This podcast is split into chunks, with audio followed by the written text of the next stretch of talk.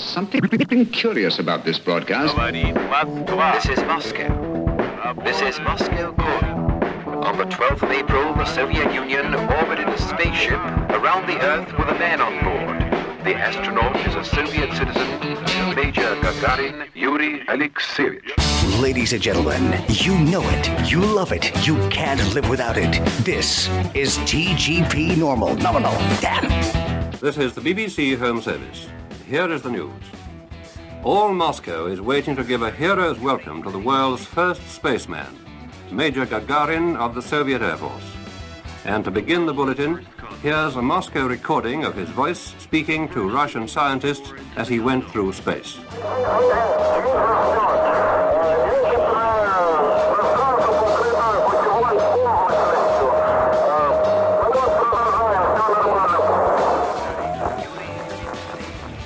Major Gagarin was sent up in his four and a half ton spaceship from somewhere in the Soviet Union soon after 7 o'clock this morning, our time. And about 148 minutes later, he was brought down again after his 25,000 mile an hour flight around the Earth at heights ranging between 105 and 181 miles. As he looked down on the Earth from the loneliness of space, he streaked across Asia, Africa, and South America, constantly checking his instruments and controlling the pitch and roll of the ship by firing small correcting rockets. During his flight, his reactions were checked by radio and television devices. When he got down, Major Gagarin said in a message to Mr. Khrushchev, the landing was normal. I feel well. I have no injuries or bruises. When he was told the momentous news in Ottawa, Mr. Macmillan said, It's a very notable achievement. I'm sending a message of congratulation to Mr. Khrushchev. The Prime Minister is now flying home after his three-week tour of the West Indies, the United States and Canada. President Kennedy, too, has sent congratulations to the Soviet Union. In New York, all-night radios broadcast the news in special news flashes, and the New York Times carried in its last editions a treble headline. Soviet launches a man into orbit, maintains radio contact, contact with him, first human in space feels well. The director of the National Space Agency, Mr. James Webb, called the flight a splendid achievement, adding that he hoped the Russians would make available to scientists the information they gained from the experiment. Hello, everybody, and welcome to this special edition of TGP Nominal, your monthly look at all things science fact and science fiction. Special because we're joining with others all over the world to take part in a global space party called Yuri's Night. At the beginning of the show, you heard an extract from a BBC Home Service news bulletin from April the 12th, 1961, the historic moment when Yuri Gagarin became the first human in space. Since 2001, the space community have got together on or around April the 12th to raise a glass to Yuri Gagarin in events that span across all seven continents and even on the International Space Station. Not only is it Yuri's flight that we are celebrating, but human achievements in space. As we record this episode, there are over 147 events in 43 countries taking part, and as always, the TGP Nominal Yuri's Night podcast is registered as an official virtual event. So if you're joining us from the Yuri's Night website, a very warm welcome to you all, and I hope you'll come back in the future. Normally at this point, I turn up the fader and introduce my regular co-host John Berger. Happy Yuri's Night, John. Hello, mate. How you doing? Recovering, but doing all right. Yeah, it's that time of year again, isn't it? Dude, PAX. yeah, PAX East time of year. That's, uh, whoa. Four days, gaming convention, massive, massive building, 75,000 people. Oh, yeah. But boy, was it awesome. Although we'll, you know, we'll we'll talk about that in more detail in the next episode. But uh, you asked how I'm doing, so that's that's how I'm doing. So, I don't know if you heard the last TGP Nominal Extra, John. no. Well, it was a combination. It was the second part of the interview that uh, I did with Julie Fernandez, who we did a great interview with for the Field of Force Day episode. Right. Uh, and the second part of it was my trip to Corby for the WCMX Jam, the wheelchair motocross event that took place at Adrenaline Alley. And uh, we've been putting some posts up about it on the Facebook page, and those posts have had over 4,500 views. Nice. So um, that's the, the, the largest amount of views for uh, any post that we've had in the past, and we've had so much positive reactions from people as well. And it was such a great event. And if the guys involved with WCMX want me to promote anything else, just let me know because I just had a blast. So, yeah, I think we should get on with the main part of the show. We're going to have a, a, short break, and when we come back, we're going to talk a little bit about space news and what's going on out there in the space community. So, uh, we'll be right back after this message.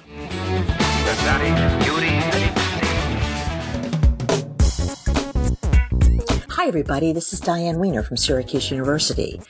Thanks very much to our friends at TGP Nominal for inviting me to have the opportunity to tell you a little bit about a wonderful event that's happening April 13, 2019 on our campus. You're also welcome to join us via live stream and we'll share more details soon.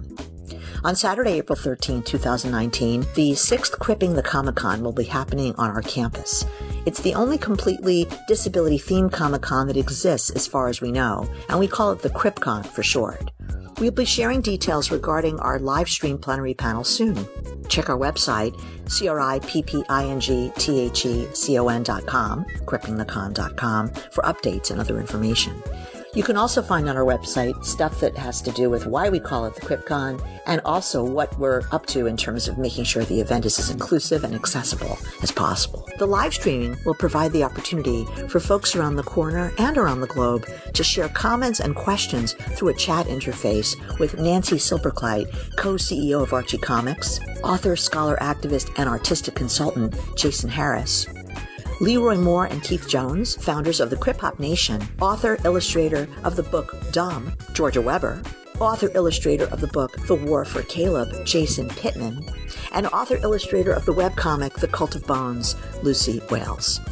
For those visiting us in person, the symposium is free and open to anyone and everyone in the public except that final hour, which is designated as a caucusing space and time for folks who identify as disabled, including folks who identify in lots of other ways and maybe not identify as disabled, but perhaps identify as deaf, autistic, neurodivergent, and mad, including people from the public. There are free breakfast and dinner receptions provided and free parking. If you want to learn more about what cripping means, as I said, you can visit our website and also, again, information there about our commitment to accessibility. In addition to the workshops by and with Nancy Silberkleit, uh, Leroy Moore, and Keith Jones, and George Webber, we'll have workshops with illustrator and co-creator of our team of disabled superheroes, the Axis Avengers, Jill Stromberg. Cosplayers and artists and writers Nancy Amaro and Joe Ministeri will be doing a workshop, as will light painter and photographer David Schleisch, whose image is accompanying um, my opportunity to share this news with you. Gaming and music aficionados Ben Jones and Timmy Champa will also be offering a workshop. Our featured artists this year are Mike Mort, Katie Tastrom, and Kate Pollock. We'll have an accessible photo booth, the gaming room, low stim and quiet area, vendors and infotablers, and much more. Doctor Who fans won't want to miss the wibbly wobbly, timey wimey booth with Heather Seaman Daly. Jason Randall and his friends and our friends will be joining us from Syracuse Nerd. Live On from the Center on Disability Rights will be there too, as will our companions and comrades from the Syracuse University bookstore, with special thanks to Karen Kelly Spencer. And they'll have featured books connected with our guests, of course, and lots of other nerd, geek, and comics things, unsurprisingly. Learn about a new online game, Snail Runner, by brothers Omar and Sultan Al Safadi, and meet this dynamic duo. Omar graduated from Syracuse University. Joe Ministeri will also share his art and writing from Unlocking Creativity, and we're thrilled to once again be joined by Youth Power. The image shared on the website is of a light painting from 2017 by Dave Schleisch, as noted. David depicts here prescription medication bottles forming letters to spell cripping the con, illuminated in yellows and oranges as if ablaze. The numbers and codes associated with the photograph are depicted in white at the top of the image, which has a darkened background. These numbers and codes are 185, 9.0, 101 8775, and CF appears in a square. So thanks again from the bottom of our nerd hearts to Mark Taylor and John Berger and everyone else at TGP Nominal.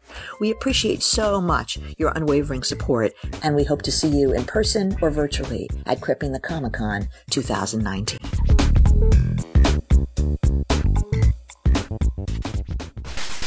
This is TGP Nominal. So, welcome back to TGP Nominal. Now, as I said before the break, we were going to be talking a little bit about what's going on in the space community. And uh, one thing I wanted to speak about quickly, John, did you see the, the launch of the, the Progress MS 11? No, I didn't. Which one was this? The, the, the Progress, which is a uh, cargo vessel for, from Russia. The fact that it took three and a half hours to get to the space station. Oh, okay. I missed that one.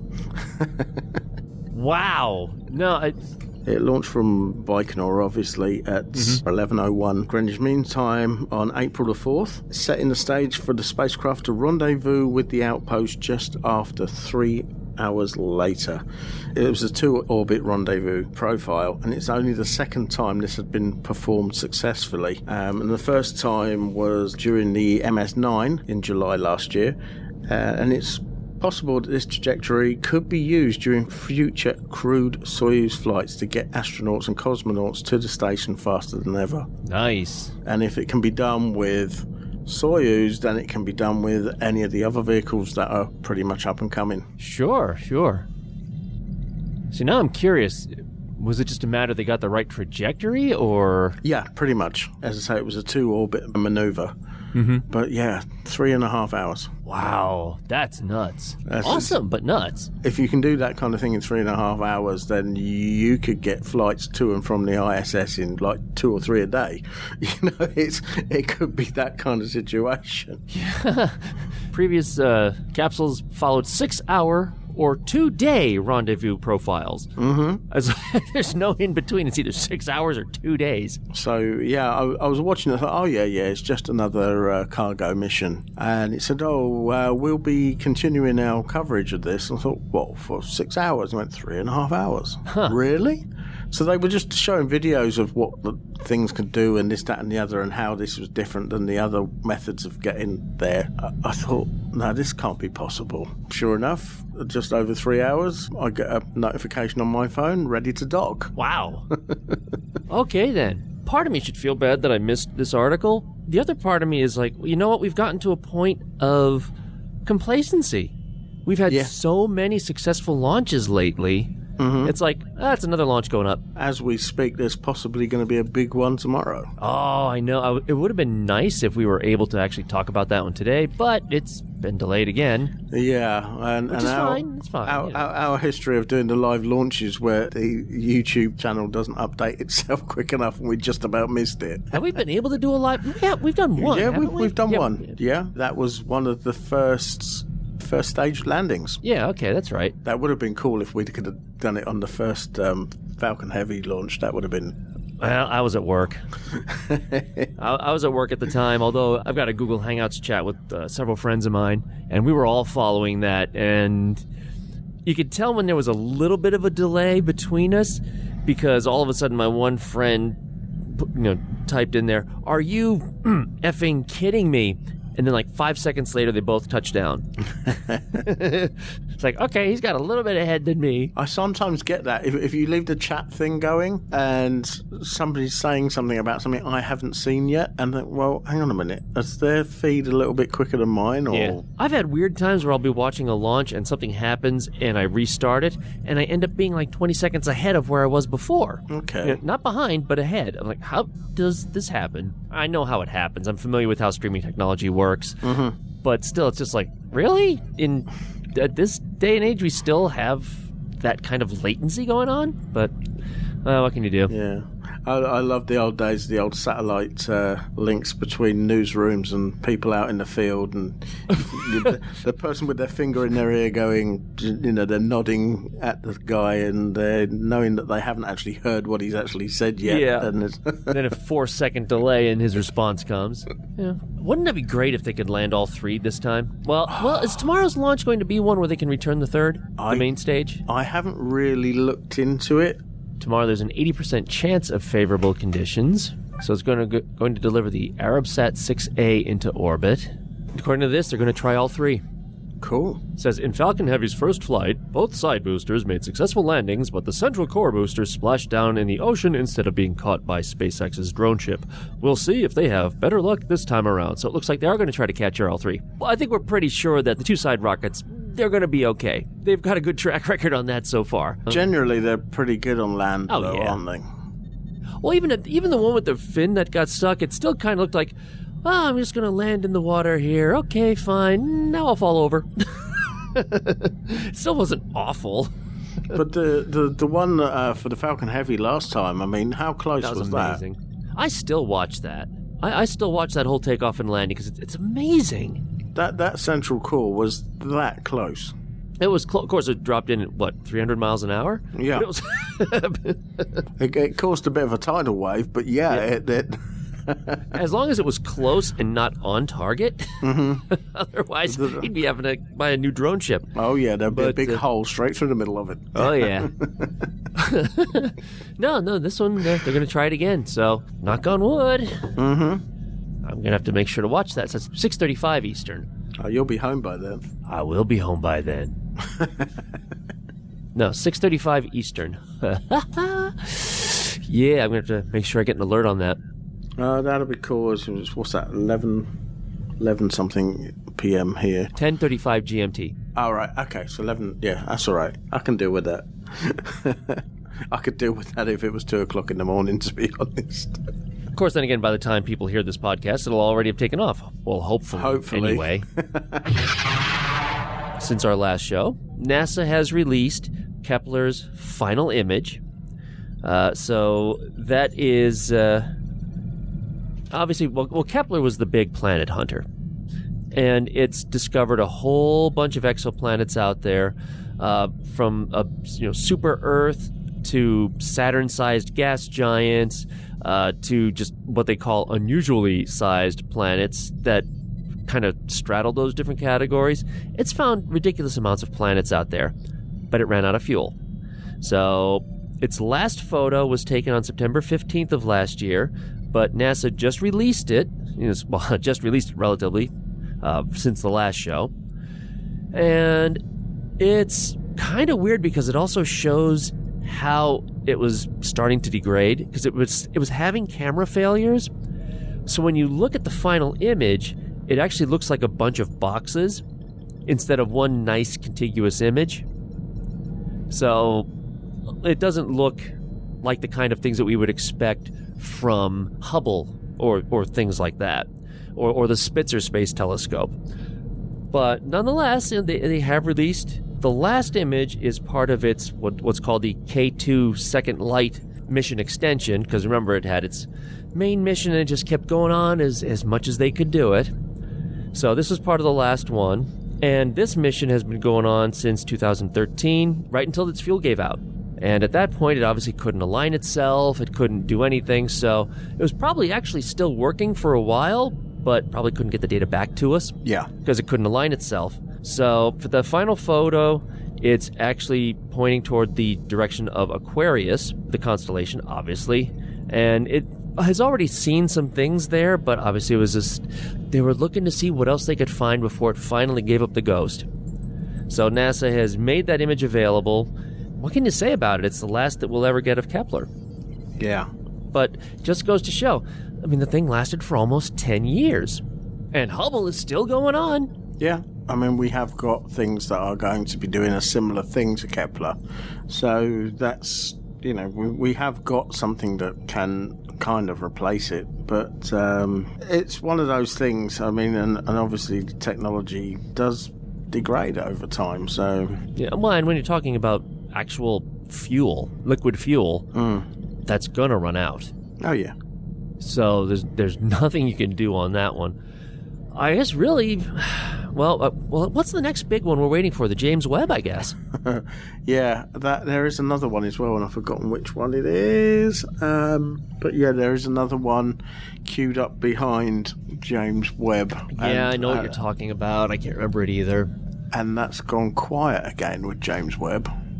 Last I heard, it was scheduled to launch March of 2021. Uh, I know that Congress is not happy with the amount of time it's taking, the amount of money it's taking. They've already put so much work into it. Just let them finish it.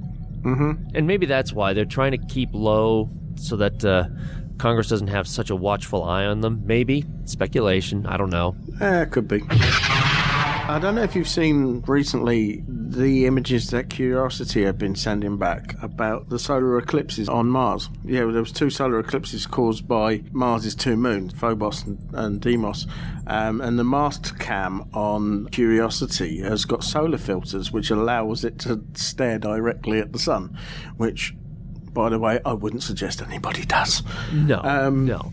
Yeah, so Curiosity imaged Phobos, the larger of the two moons, on March the 26th. And because Phobos, which is 16 miles or 26 kilometers at its widest point, doesn't completely cover the sun, uh, this is considered by scientists to be an, an annual ec- an eclipse. Uh, the rover photographed Deimos, which is only about 10 miles across at its wild, widest, on the 17th of March.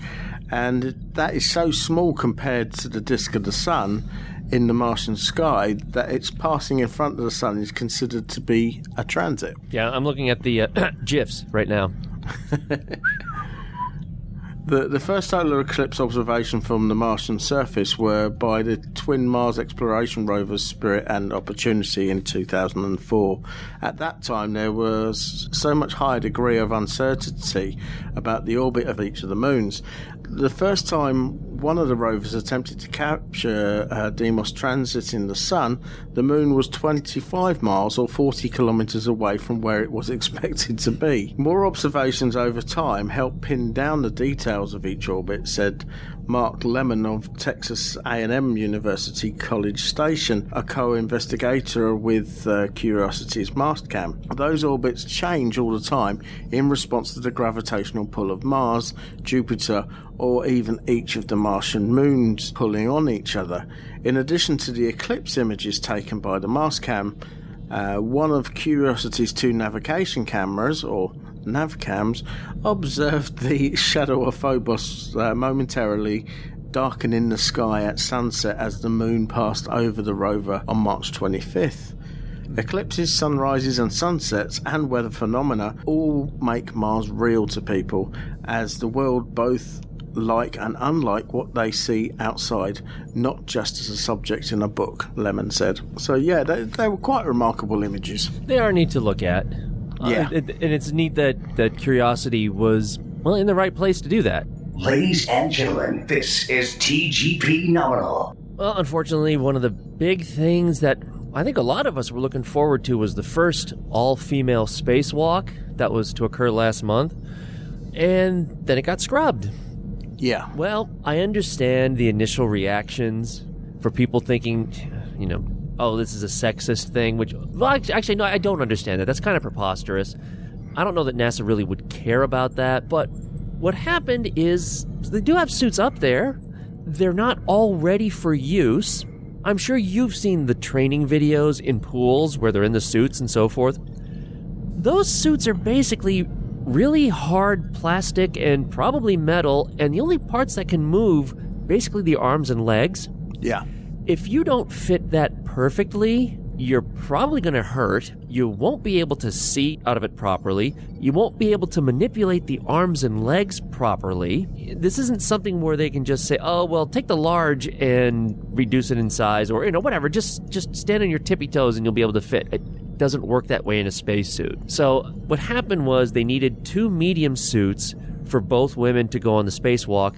They have multiple medium spacesuits, but not all of them were ready to be used. I mean, I know they've got something like 11 suits, I think I heard. Sure, but uh, again, they're all of different sizes, Sizes, yeah. and different states of operation and readiness. And what you got to remember is these suits are not really kitted out for what they need to be used for. I mean, these suits are They're decades old, nearly 40 years old in design. and quite frankly, it's kind of amazing that they still work. Mm-hmm. Really, they can't just go down to the local department store and buy a new spacesuit. No. it doesn't work that way. We're still a little way off yet from any new development of suit. I mean, I know they are developing them as we speak, but they're not ready yet. Exactly, and and even Anne McClain said that the decision to cancel it was based on her recommendation. So, you know, if there's any chance of risk, which would happen if you don't have a suit that's completely ready or one that's ill fitting,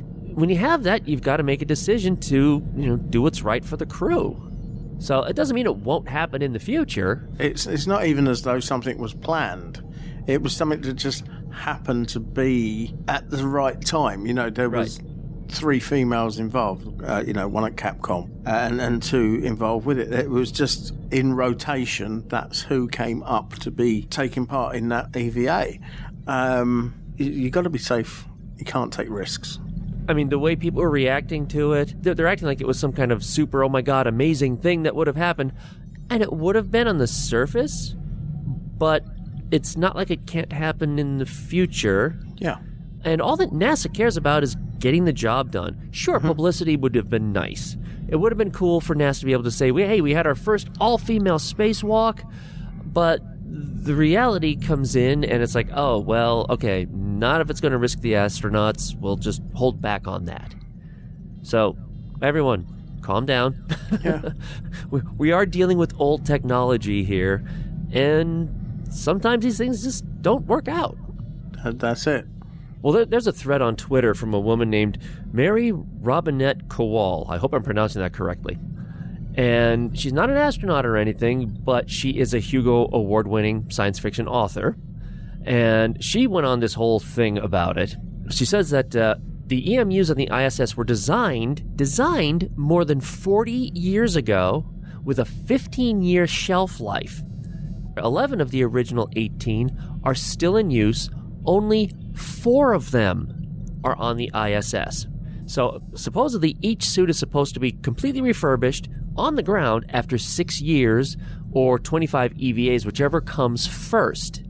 But they're still 40 year old suits, and they're not designed to be refurbished in space. So, they're supposed to end up going back to NASA. So, and NASA says that when there's not one readily available, it's sort of like, yeah, we're, it's up there, but we still have to do tests on it. Apparently, there have been 27 quote unquote significant suit failures. None have been fatal. I know that there were some that definitely had the possibility of being fatal. Uh, one of which was that um, condensation on the inside ended up actually com- you know coming into contact with the astronaut, and well, you can't shake it off that you know that kind of requires gravity to a, to an extent. So he ended up having to get back inside the ISS with his eyes closed. And there was another instance where one almost drowned because there was so much fluid. So, you know, there have been some potentially fatal failures on those EVAs that are up there. I think Tim Peake's spacewalk got uh, cut off quicker than it should have done because Tim Kopra's suit had a problem with some kind of water issue. I think. I think it may have been the same suit actually. It could have been. Yeah, I mean they're they're supposed to have some kind of pads in there that will absorb water because, you know, when you've got the warmth inside the suit and the extreme cold on the outside, you're going to get condensation. Mm-hmm. And in, it's supposed to have the equivalent of water collectors. Well, sometimes they don't work well or there's too much condensation for it to capture it all. Space is hard. Mm-hmm. We keep We've, saying we've been this. saying that. Yes, space is hard. The upper torso, it's a fiberglass shell. You can't do anything with it. You have and so you have to be sized for it. You have to be able to make sure it works. And again, it, it's four of them up there of a 40-year-old design that are supposed to be refurbished every 6 years. Stuff like this is going to happen. Mm-hmm. So it's okay, folks. We will eventually get our all female spacewalk. Just not yet. Got to make sure that they'll survive the spacewalk first. Yeah, it's, it's one thing getting in the history books, but you don't want to get in history books for the wrong reason. You guys are far north enough. Can you guys see uh, Aurora Borealis from where you are? Not including light pollution, of course. Uh, from here, no. Uh, No? You need, you need to be a bit further north of the country to be able to see it. We were supposed to get some really good views from the UK, but I think you need to be in Northumberland or Scotland or somewhere like that um, to be able to see them properly. Oh well. Every now and then I get a report that NASA expects that it could even come down as far south as where we are. But we've got so much light pollution around here, there's no chance. But, uh, well, NASA decided to do a test up in Norway. Have you seen the video of that? Oh, yeah. Oh, that is neat to see. It was a test where NASA launched two rockets using their uh, auroral zone upwelling rocket experiment, which of course has to have an acronym of Azure. so they launched from two Norwegian bases, and once they got up into the aurora, they discharged tracers of trimethyl aluminum and a mixture of barium and strontium. So the sunlight will ionize those, or just energy from the auroras will energize those and turn them into charged particles because they wanted to check out the winds that the aurora creates. And so when you watch the video, you see all of a sudden you see the aurora there, and all of a sudden you just see this blast of what would you call that? Purple? Uh, yeah, I guess you would. You see some like a lighter blue tracers underneath, and then just this big explosion of purple, and it's it just looks like alien clouds if you want to look at it that way. But then they use that to provide data on how those particle travels through the ionosphere. And it, it all comes down to analyzing how the uh, the northern lights, you know, how they affect wind and, and so on up in the upper atmosphere. That was just a, a that's a cool thing to see. You know, on the surface, it's like, well, what does that have to do with anything? But so what? It's cool to look at. And analyzing wind patterns, why not? It is kind of spooky though. If you have it on on freeze frame, it looks like these two big purple eyes that are are like crying blue tears. it does. It's like the aurora's crying for us. It must watch global news then. Don't know if you've seen the photograph of um, the surviving Apollo astronauts. They did a, a photo shoot recently and they're all in their DJs, usual kind of black and white stuff, apart from Buzz Aldrin. who has to outshine everybody. Uh, and he wore this silver suit with what looked like moons all over it. and a pair of socks that one had stars on it and the other one had stripes on it. Oh my god, look at that. wow. And it's an amazing photograph. It really is. Yeah, everybody's looking all, you know, stoic and professional, and he's just like, whatever. Yeah. I'm going to wear what I want to wear. Yeah, he's. he's he, he, that is awesome. Now, he's already made news for his bold fashion choices in the past, particularly uh, dur- bold during fashion men, choices. yeah, in Men's Fashion Week in 2017, uh, when uh, he took to the runway with none other than Bill Nye. Okay. Oh, God. But the event that this photograph was from wasn't all about Buzz Aldrin, though.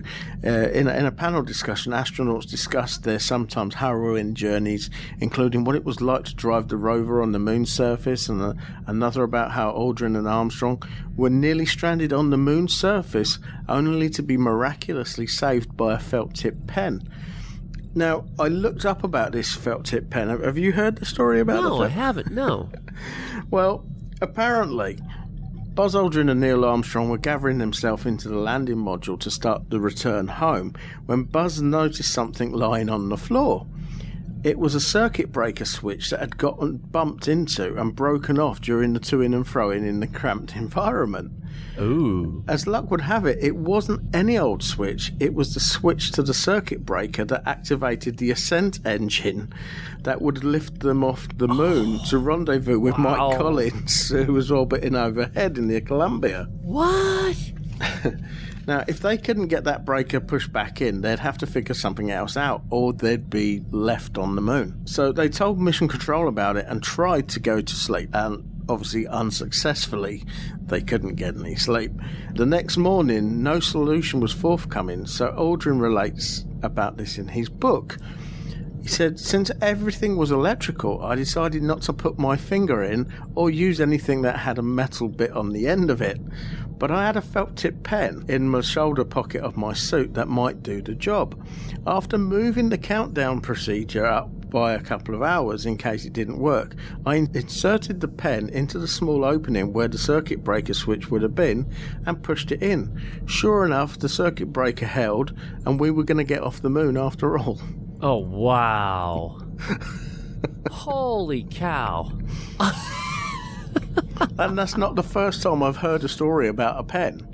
Uh, um, there was one where uh, a light was flashing and they reported it back to mission control and they said, Yeah, we are aware of the flashing situation.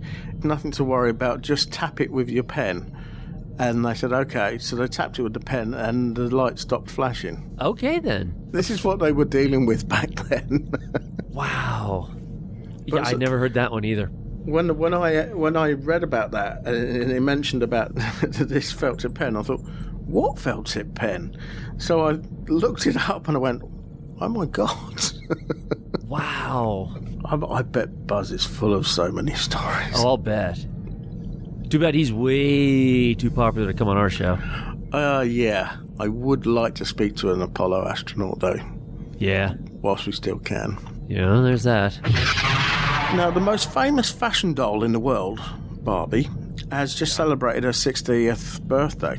And to mark this occasion, ESA and Barbie have worked in partnership to create two one of a kind dolls in the likeness of ESA astronaut Samantha Cristoforetti. I do remember reading this.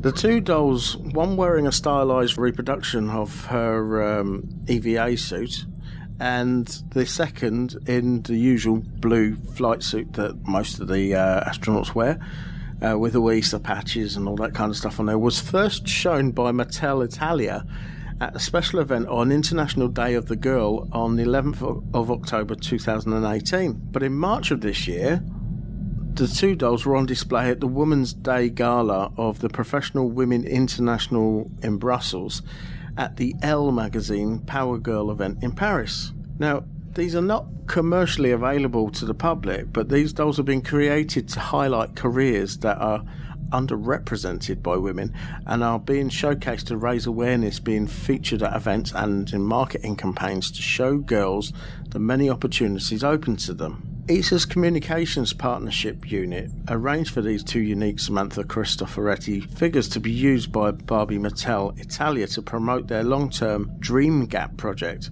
Now, this project focuses on recent research that has shown that due to cultural stereotypes and media representations, young girls start to think as they grow up that they are not suitable for certain types of activity. ESA's Chief Diversity Officer, Ursula Valdu, says that one of ESA's goals is to be the source of inspiration for all of Europe's citizens, fighting stereotypes and encouraging girls and young women to pursue their dreams, whatever they may be. ESA's astronaut Samantha Cristoforetti said, I'm very happy that Barbie dolls nowadays reflect not only the body shape of real women, but also the full range of their professional achievements. I hope this will help girls and boys to imagine their future without being constrained by artificial limits that have no place in our time. I'm just going to throw this out there. They really do need to sell this. It's pretty cool, isn't it? It, it's very cool. I know that my youngest daughter would love, love to get something like that. I've got an app on my phone that tells me when the space station will be flying overhead, as long as it's bright enough to make it worth go out and see it. And every time, as long as, you know, it's not too cold out or anything, all I have to do is say, hey guys, space station's about to fly overhead.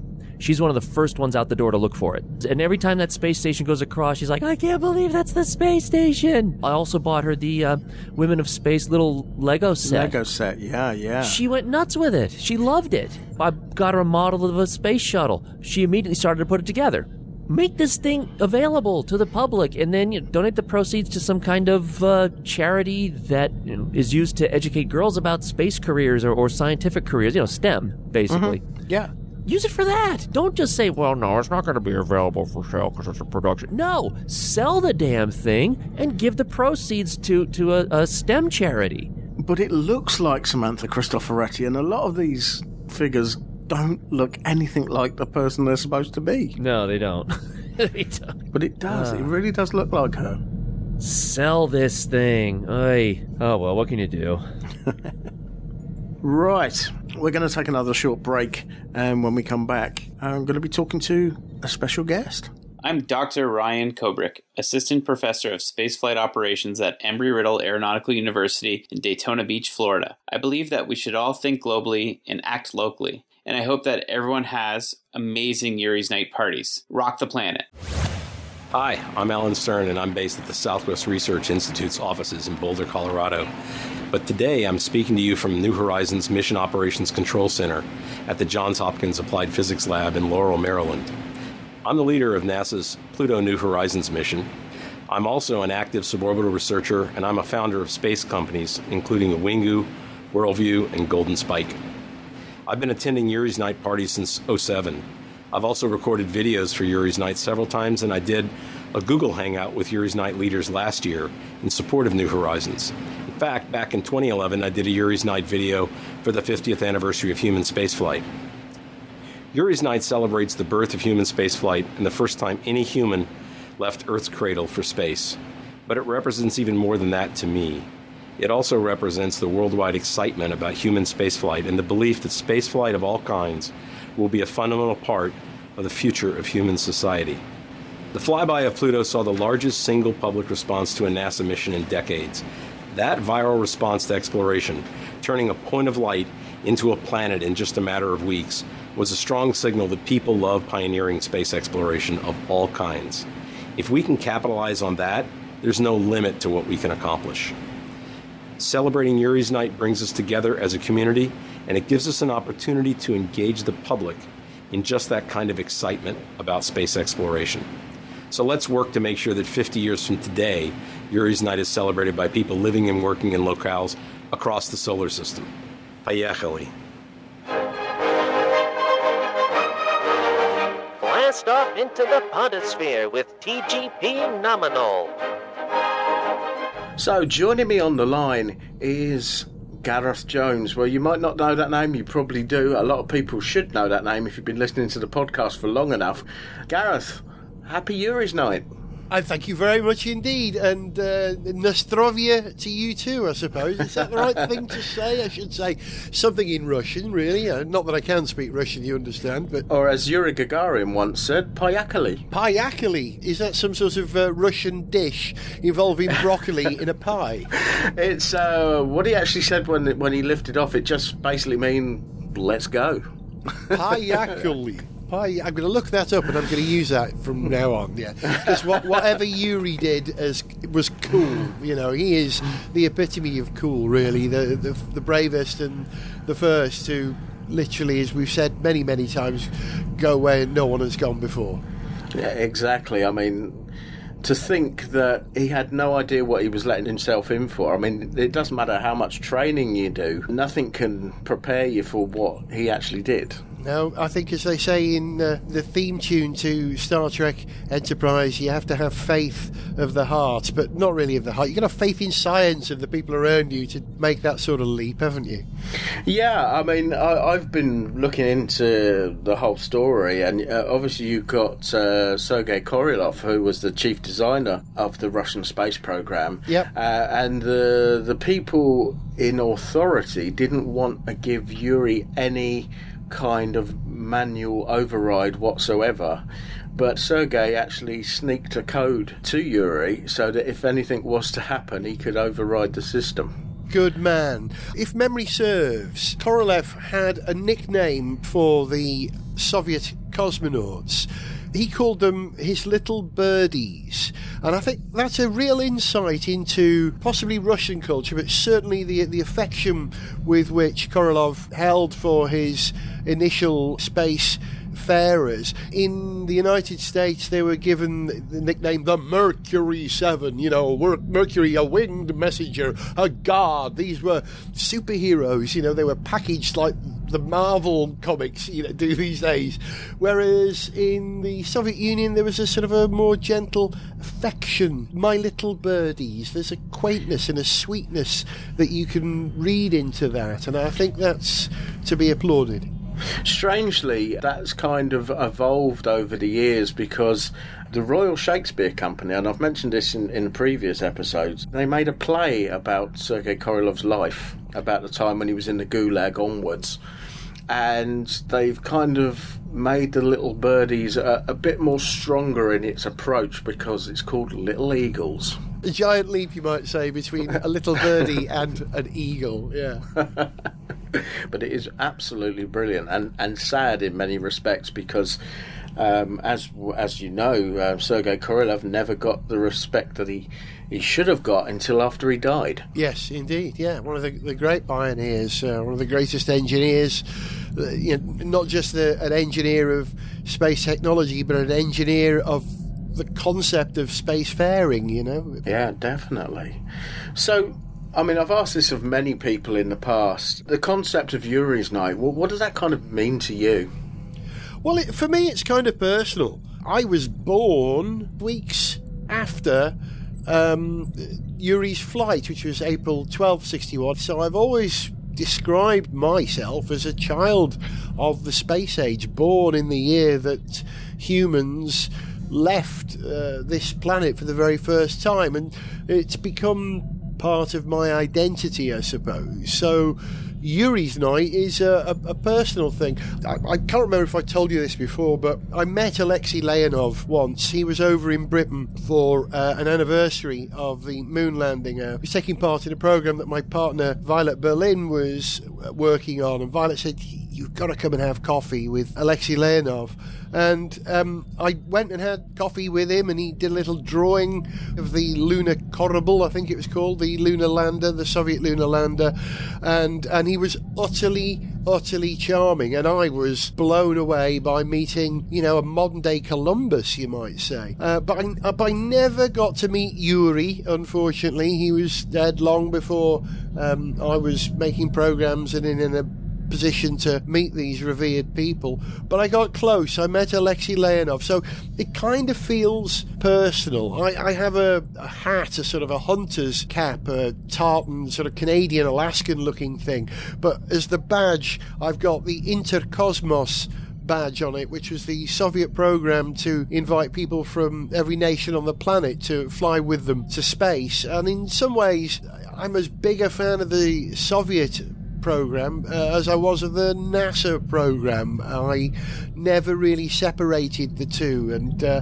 when, when, if ever I'm out and I meet Russian people, the only thing I can talk to them about is the space program uh, of the Soviet Union in the 60s. You know that that's pretty much everything I know about the Soviet, about Russia, if you like, or the Soviet Union, came from the space program. I taught myself how to read basic Cyrillic script by looking down the side of Revell models of Vostok and saying, oh yeah, Botok, that must mean Vostok. So that C is pronounced an S and that B is pronounced a V. And oh, Zoyas, that's how you write Zoyas. Oh, that's how you write Cosmos.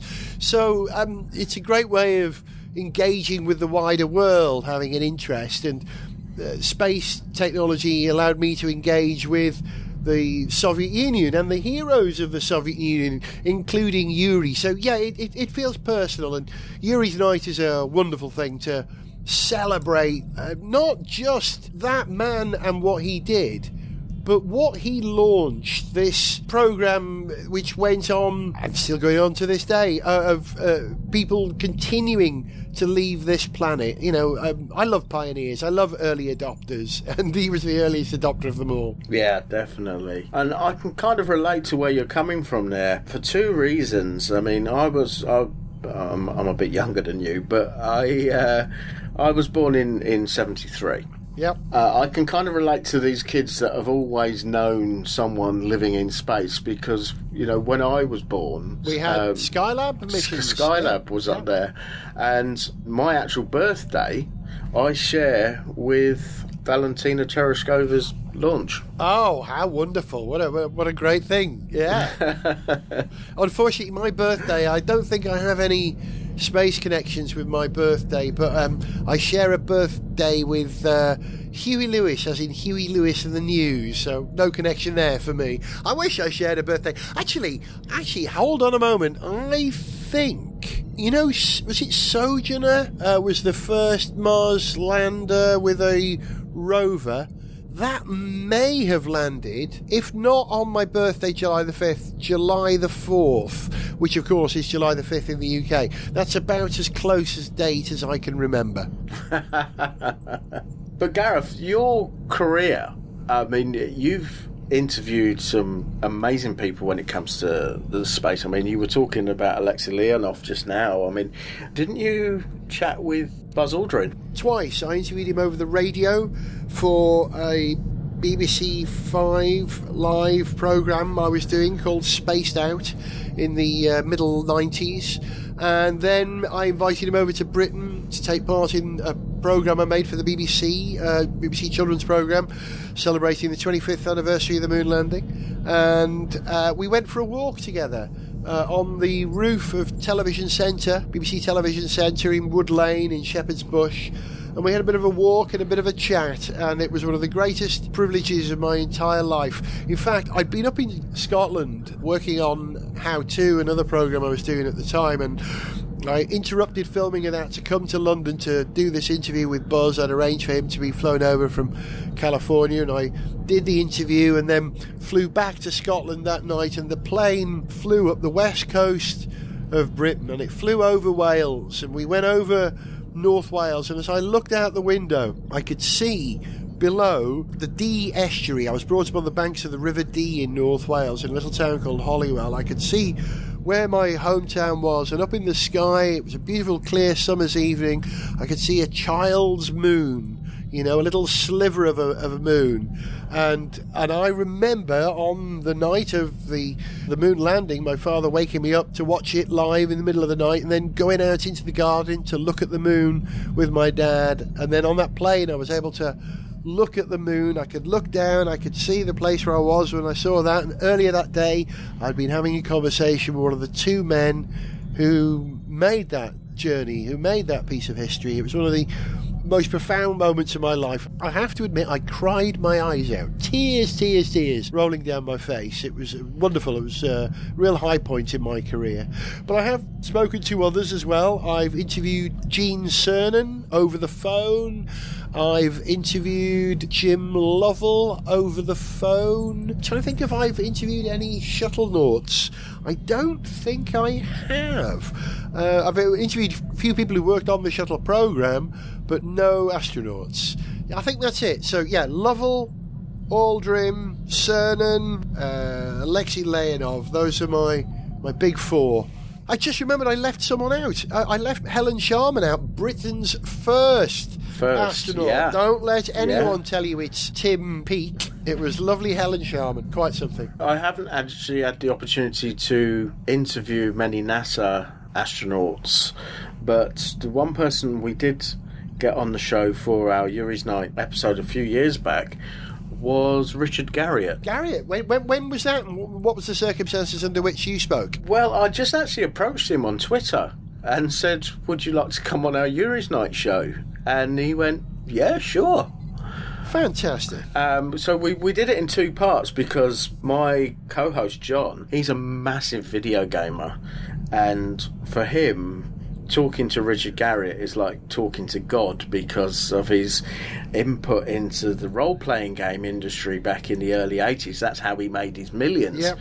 So John's like, I've got all your games, and you know, it's like, oh, here we go. He's gonna go in complete schoolboy mode with this. I think he was with us for about 90 minutes in total. The stuff he was telling us about growing up, because obviously his dad was on Skylab, Yeah. um, Owen, Owen Garriott, and he was telling us that obviously you live in those suburbs, in the NASA suburbs, and everybody you know is in the space industry. Yeah. And, you, and you think that's just normal. Yeah. Until, until you go to high school, and then everybody else's dads are like postmen and policemen and Yeah, well, they, they call it the Space Coast. I remember when I've spent time in Florida, the uh, local newspaper, or the, the state newspaper, Florida Today, is 90% space related news because, you know, the space industry doesn't happen in isolation. Uh, the spin offs from it, you know, the support services, uh, every time a new program is launched, that's money that not just goes into the, the launching of the vehicle, but the you know it, it's cash for the people who work on security on the gate. It's people who deliver food to the launch site. You know, there's an increased number of people, and it spins out. It spins out. You know, the, the, the, I don't know what the figures are like, but I would imagine it's a hundredfold for the number of people directly working in space, or even a thousandfold people around it providing spin-offs or support services. It's a huge industry. This is reason why the NASA facilities are scattered ab- across the US is so that everybody b- could get a piece of the action when it comes to procurement and all that kind of thing that goes along with the space program. Yeah, that's exactly right. Yeah, share the love uh, and make sure you've got everybody on side. You know that the every state will then vote for you if you're the senator who gave Kansas, gave Alabama, gave Texas, gave Florida, all the southern states where industry wasn't huge. If you give them a huge injection by giving them industry, then next time round when it's voting time, they'll vote for the senator or the party that provided that. Yeah, it, it's back to politics again, but that's how it works.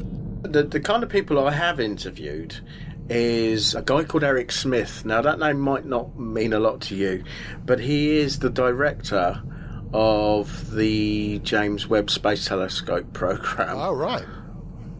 Well, I didn't because I was away, but John interviewed uh, Dr. Michelle Thaller, who is a big voice for NASA, and she's heavily involved with the, the Hubble Space Telescope and uh, lots of different people at NASA that we've we've had on the show, which has, has been brilliant over the years. And I've also interviewed Matt Taylor, who was the uh, chief investigator for the Rosetta mission. Right. Wow. You've had some real heavyweights on, so I, I have to thank you for uh, finding time tonight to have me on just as a, a fanboy. That's all I am. I'm, I'm just a space fanboy as you know, I, I, grew up watching the shows that you were on, especially one show in particular, which you know I used to love, which was Get Fresh. Uh-huh. And uh, you used to have a lot of space related stuff on that show. Yeah, well, um, today I received a DVD in the post. I did uh, a project for Tyne Tees Television recently, and I, I, said to them while I was talking to them, "Oh, you know, there's one episode of Get Fresh I don't have. It was an episode made by Tyne Tees Television because, you know, as you know, Get Fresh is made by a different ITV company every week." And uh, they sent me a, a, DVD of this episode today, and I had a quick glance at it. And on the program, I'm wearing a NASA jacket with uh, all my mission patches on there, and uh, it, it, just shines through. I've got a NASA hat on, I've got a Navy jacket with mission patches, I've got Apollo 1, I've got STS 51L on there, and uh, Apollo 13. So it's kind of shown respect for those which didn't go as well as the other missions. I've kind of done the same with the jacket actually. I've got one with STS 107. Yeah on it. You know the the patch that the astronauts wear with the wings on it. Yeah, I've got one of those with my name and my call sign underneath it. So uh... nice. Well, hey, when I um, was working on Spaced Out, this program for Five Live.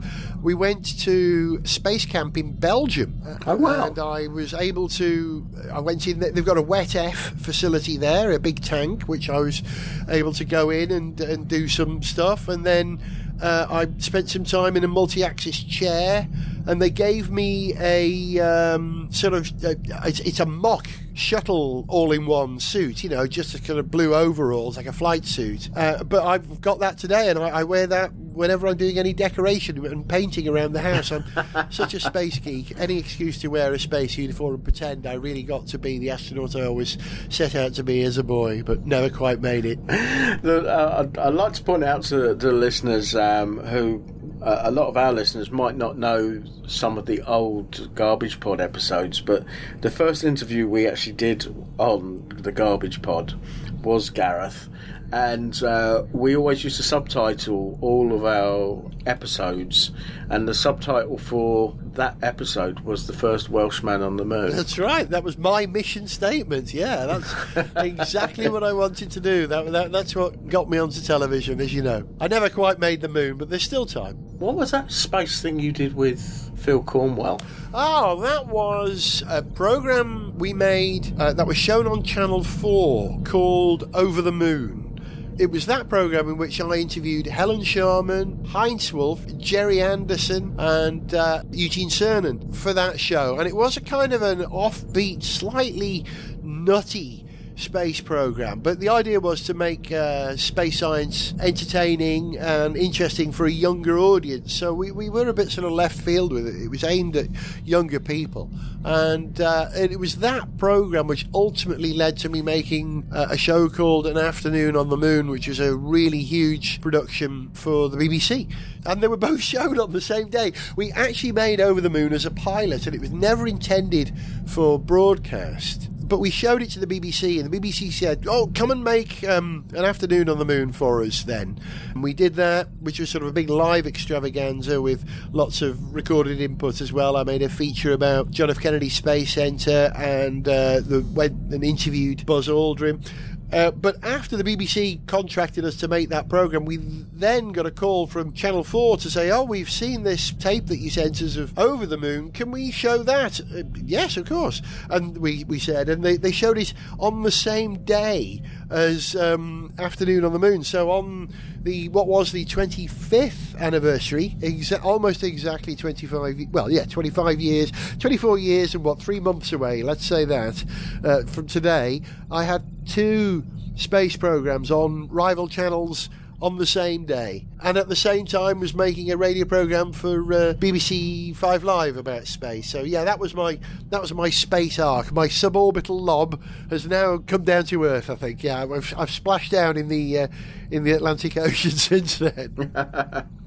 well, I've, I've got a, a, an event I'm actually helping out with in July to do with the moon landing. It's actually called Moon Day, together with the guys at the UK Astronomy Group, and they're going to be teaching the kids about the, the moon itself. And they said to me, "Well, we we know about astronomy and planets and the moon and things, but we don't know a lot about the spacecraft." Right. Can you come in and do something? Good lad. So yes, go and share your knowledge, and it's clear to me that you have plenty of it. It's something I wanted to do. I know. I knew one day that I, I'd never be a, a, an astronaut. That was one thing I wanted to either be an astronaut or get into broadcasting of some description. So um, this is as close as I Well, get. this, this is proper broadcasting, definitely. Um, on the anniversary, the 50th anniversary of the moon landing, uh, I'm going to be in the United States, I think, this year on the actual Ooh. day. So that's Wow. going to be quite something, yeah. And I understand from what I've seen on the different tweets, they're bringing back um, Stargazing Live for part of it as well. Is that right? Oh, I know Brian has been out filming in. Um, where was he? Was he in Marshall Space Flight Centre or was he in John F. Kennedy? I, he was standing in front of a, a Saturn V recently. Uh, I think that might have been Kennedy. Yeah, Right. yeah. And yeah, they'll be doing something for that. So um, I look forward to seeing that. I, I, if I don't catch it live, I'll catch it on the iPlayer when I get back from the States. So that was the uh, first part of the chat that I had with Gareth Jones. Now, John, what did you make of that? What did he do? Because I'm a Yankee. Gareth has worked on quite a few different shows. Um, he has worked on Tomorrow's World, which I know you're aware of Tomorrow's That- World. Yep, that one I know of. He also did a, a show for kids called How To, which was a remake of a 1970s show which was called How, which was, well, how do things work kind of thing. It was more of a science program for children. And they resurrected it in the 1990s, and they got one of the original presenters, a guy called Fred Dinage, to come back on the show, and they wanted um, a modern face to go along with it. So they had Fred Dinage, Gareth, and Carol Vorderman, who, when it comes to mathematics, is an absolute genius. Between the three of them, they were doing a kind of a STEM show for kids. And he also did Saturday morning TV shows over here called Get Fresh, which was where I knew Gareth from, which covered all manner of different bits and pieces. It was like a magazine style show which was set in a spacecraft that landed in a different town each week called the Millennium Dustbin. okay.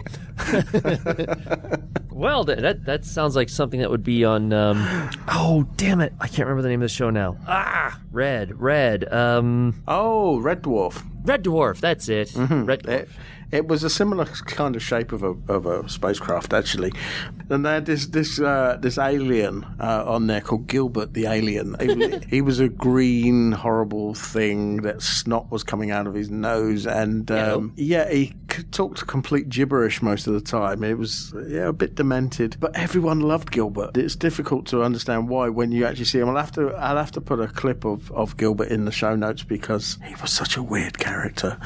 Gareth was on this show called Get Fresh, and as I say, they, they had a lot of um, space related articles and things that were on there. So they used to do interviews with a lot of different people involved with the space industry, and um, that's where he got his love for a lot of the stuff that he did. He's a space enthusiast, uh, a science television presenter, and um, now he does uh, a podcast about anything with engines in. Nice. Pretty much. Uh, and it's called Gareth Jones on Speed. nice. Uh, and you know, someone was on speed or on some really serious kind of drugs they shouldn't have been on when they designed that Gilbert creature. He's a bit of freaky, isn't he? I just looked it up. My retinas are burning. Who? Why? Oh my god! I'm, I'm, I'm, trying. I'll try and describe. He's green with big sticky out ears and a kind of like a mohawk thing going on, and, and uh, what what looked like trumpets coming out for his ears. Yeah, he looks like he's seriously diseased. what the heck? but he was good fun. I, I hope so. Wow.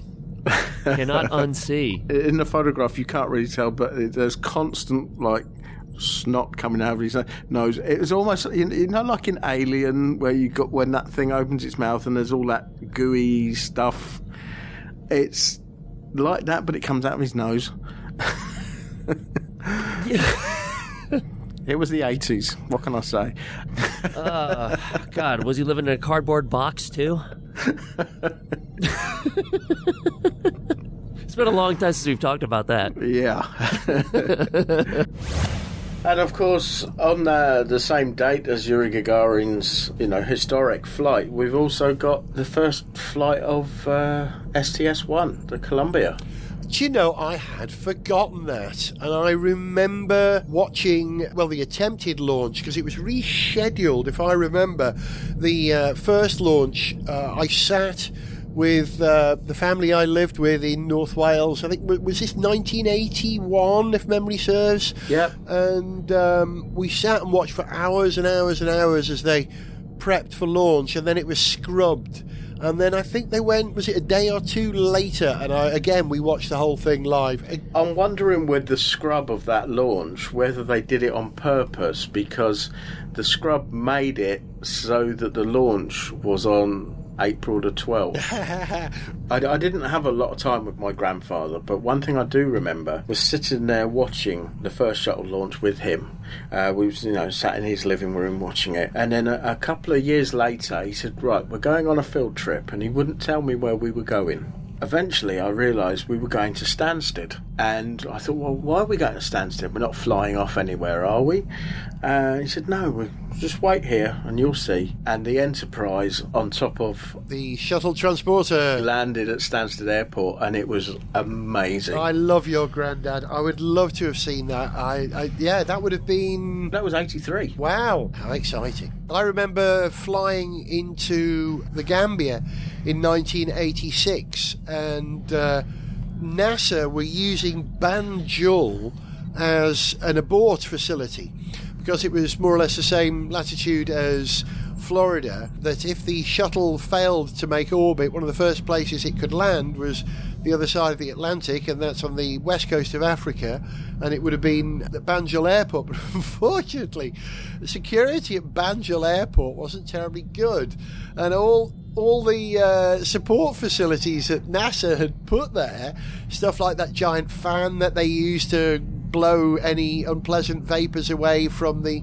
space shuttle orbiter when it lands, and things like um, the stairs and all that. That was all stolen from the airport, and, and so uh, NASA. Uh, ditched that idea, and I'm not sure what they made their bailout facility in the end. It may have been Morocco in the end, I think, if memory serves, but that was a long time ago. But there's quite a few sites around the world where the shuttle could ditch if it needed to. I mean, obviously, I know there's that one in Spain that, that regularly came up during launches to say, yes, we can make it to the Spanish site if need be. But there was two sites in the UK, and I think Stansted was one of them, and I think it was Fairford, RAF Fairford was the other Right. runway. So Wouldn't it be wonderful to see uh, an orbiter land in Stansted Airport and then roll to one of the gates and pull up alongside one of those Ryanair flights that go from there to board using the uh, the what do they call it? The skywalk. The uh, that would be hilarious.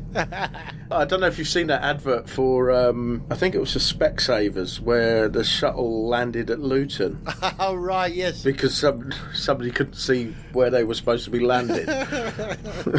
I'd pay good money to see that. the Soviet space program has a history of scheduling launches to coincide with important dates. The very first Soyuz mission with a craft that was unready was uh, scheduled for May Day, um, a great anniversary for the Soviet Union, and as we know, that didn't go too well.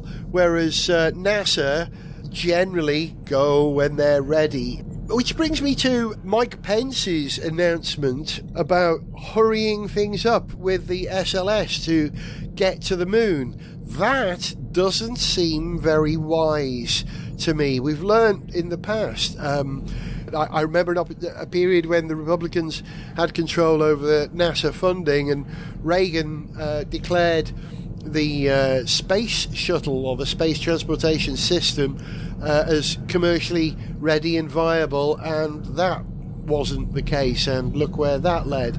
Uh, and I'm concerned that history will repeat itself, and you can't say, oh, just do it, but do it quicker. You know, these are people's lives that we're dealing with. I honestly don't think that the SLS is going to take off. The Orion will, the Orion will, but Yep. uh, I, I honestly think Orion will end up going on commercial vehicles. Yeah, I think you're probably right. I mean, NASA is obliged to take the lowest bidder on a government contract. That's written in their edict, as far as, far as I understand. And if people like ULA and uh, SpaceX can provide vehicles powerful enough to do the tasks required of them to lift uh, Orion out of Earth orbit into lunar orbit and beyond to asteroids, then NASA will be obliged to put that vehicle on top of another launch vehicle. And, you know, I'm not the first to say, well, what is SLS for? Because there are plenty of other vehicles which can put heavy enough payloads on the moon if you want to go and set up a, a lunar base. But what they're talking about doing this in four or five years, they don't have a lunar lander. No one is developing, with the exception of the Chinese, a crewed lunar lander at the moment. No one. And so I can't see it happening. It's it's not just pie in the sky, it's it's pie in space. I like the enthusiasm for it, but you've got to think realistic.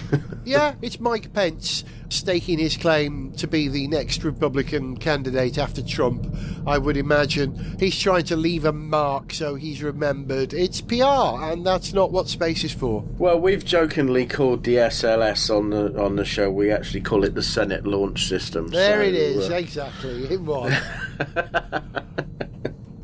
what did you make of the launch of the Crew Dragon? it went impeccably well. I was astonished with it hitting every single mark in its timeline on time, and as, as far as I'm aware, not that I've read into the data, but nothing went wrong whatsoever. Nothing was anything other than nominal. And I think that's amazing. And uh, it bodes very well for uh, crew riding that little bucket to space uh, before the end of this year, which uh, I should be thrilled to see. I found it quite ironic, though, that the first person to actually enter that craft when it docked was a Canadian, Yes. and a and a French Canadian at that.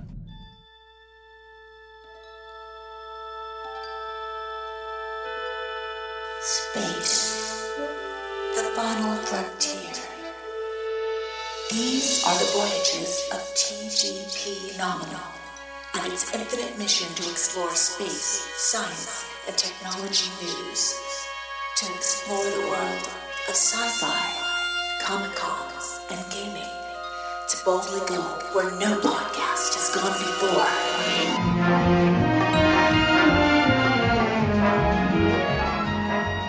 There's a, a, a lot going on in the space industry. I mean, it's getting quite an exciting time for the UK space industry as well, isn't it? There's been talk of uh, launches from Scotland. There's talk of possibly Virgin flying from Cornwall or other locations in the UK, which is all good. Yeah, I mean, love to see launches from Britain. It might not be the best location for launches simply because of our location in the Atlantic and the weather systems that come with that here. But if you can launch here, go for it. Because Cornwall are going to be launching them on the bottom of plane horizontally rather than a vertical launch. Yeah. But they're also thinking of doing it at, at uh, Glasgow Prestwick Yeah. and Snowdonia. Oh, really? In uh, Llanbedr? Is it Llanbedr Airfield? I'm trying to remember what it's called now. I drove I- past it very excitedly. I think so. Yeah. I think so.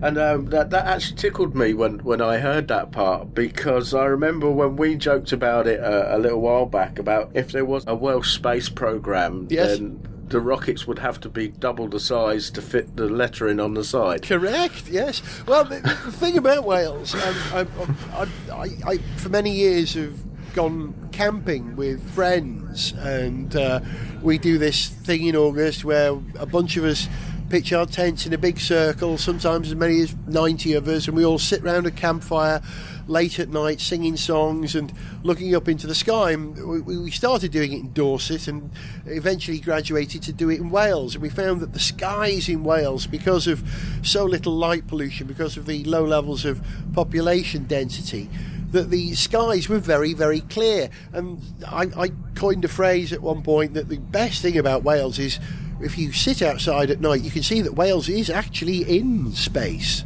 you know, you just gotta just gotta look up to see that. So yeah, it makes perfect sense to launch from uh. Um, uh, yeah, I, I, you should launch a dragon from there. Really, you think about it, we have Oh, yeah, dragons in wouldn't it? Wales. Yeah, Yeah, a red dragon at that. correct. Now, some of the companies that are taking part in the the UK side of it, there's there's a company called Skyrora. Have you have you heard of those? I'm not familiar with them. They're going back to the roots of the British spaceflight industry because they're actually using hydrogen peroxide, just like the Black Arrow used to. Right. Well, that was a, a, a very uh, manageable system. I mean, um, uh, Virgin, if I under, if my memory serves, doesn't. Um, uh, Spaceship Two use a combination of rubber and hydrogen peroxide as its Yeah. fuel. It's not unusual, so it you know it was proven, or, or well, it was certainly um, tested in uh, the British space program, and if it works, yeah, do it. Also, gives you nice bleached blonde hair as well if you spill a bit. If you spill that much of it, because I think it's like five percent on peroxide hair colouring, but if you do it as a rocket, it's something like eighty-five percent. So there's, there's a little bit of difference in the. Yeah, no, you have, you have you have white hair for about a second, then you have no hair, then no skin on your head whatsoever. um, isn't uh, this the the substance that's used in torpedo motors as well? I think is it is it HTTP? Is that what they call it? I think it is. Yeah, yeah, I think you're right. And that was pretty corrosive. Um, and also, if if it gets wet, I think it becomes very volatile.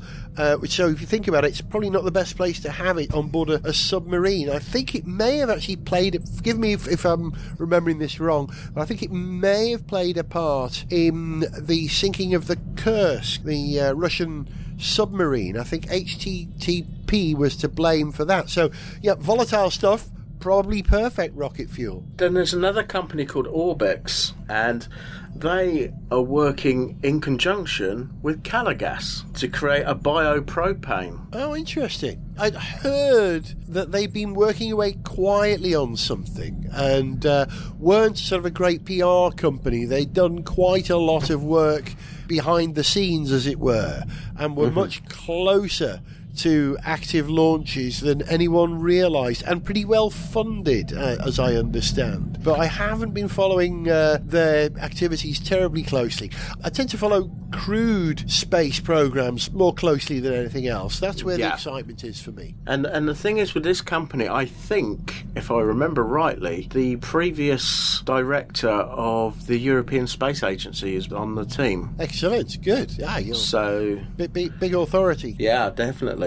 And there's a couple of others as well. There's another one that call themselves Black Arrow Space Technologies. Uh, they're doing sea-based launches. Oh yes, now that's something I uh, approve of. I think that is a very intelligent way to go about putting uh, rocket in space. I think uh, sea launch. What I know it didn't go all terribly well for them every time, but just the sheer Thunderbird's appeal of having um, a converted ship with a letterbox in the side that you can push out a, a launch vehicle onto a raft and then put it onto a converted oil platform and launch that into space. That's just way cool. And launching at sea makes a lot of sense. What was the name of that massive rocket that was supposed to be launched at sea that was designed way back in the 1960s? Bigger than Apollo Saturn 5, bigger than Nerva. And uh, that was supposed to be launched subaquatically, I think, like Polaris. Always on the tip of my tongue. Hang on, Violet is on a computer on the other side of the room. I wonder if she would do a quick search for me. While Violet's doing that, doing some research, we can. Sea Dragon! Thank you. Oh, right, yes, of course, yes. Thank you, Violet. Good job she's here. Sorry, I, I may have gone off topic there. You were talking about Scottish launches, and uh, yeah, I, it should be called uh, McSpace, shouldn't it? The McNa- Mc, McNASA. At the moment, when I think about sea-based launches, is these um, what I call DIY rocketeers, the Copenhagen suborbitals. They are amazing, self-funded. They all have daytime jobs, and at the weekend they're building rockets, and they're getting bigger and bigger. And they, within 15 years, they want to launch somebody into space. Excellent. Good luck with him with that. I wonder if they can find.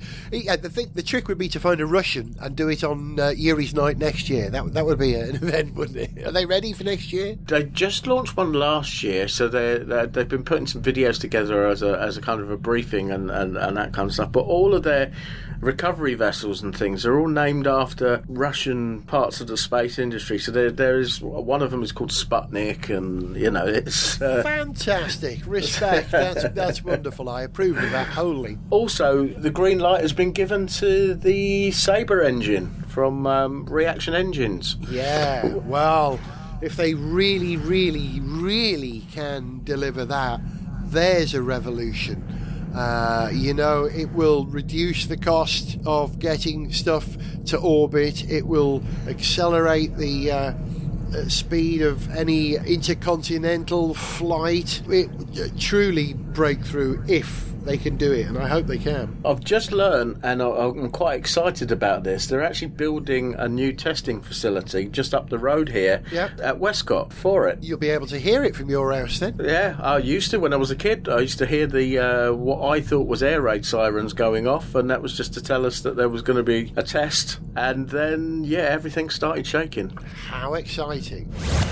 That was cool, but I have to take issue with one thing. okay? As a geek and webmaster for 20 years, it is not HTTP. HTTP is Hypertext Transfer Protocol. It is the basis on which all websites are designed. You guys are talking about HTP, which is high test peroxide. Yeah. Websites do not power rocket engines. However, high test peroxide does.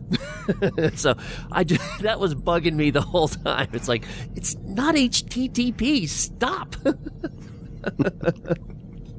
so I just I had to correct you on that one. Yeah, um, quite an interesting concept though. Yeah, it is. It is. Hy- hydrogen peroxide as as uh, rocket fuel. Well, is it that the peroxide is the rocket fuel, or is that acting as the oxidant, but, Uh, yeah, the it's the- the oxidizer to the actual fuel? Yeah, it is. It's a, it's a combination. Yeah, that's what I so, thought. Um, but it's it is like eighty five percent. Oh no, don't get me wrong. That that's a lot of hydrogen peroxide. Mm.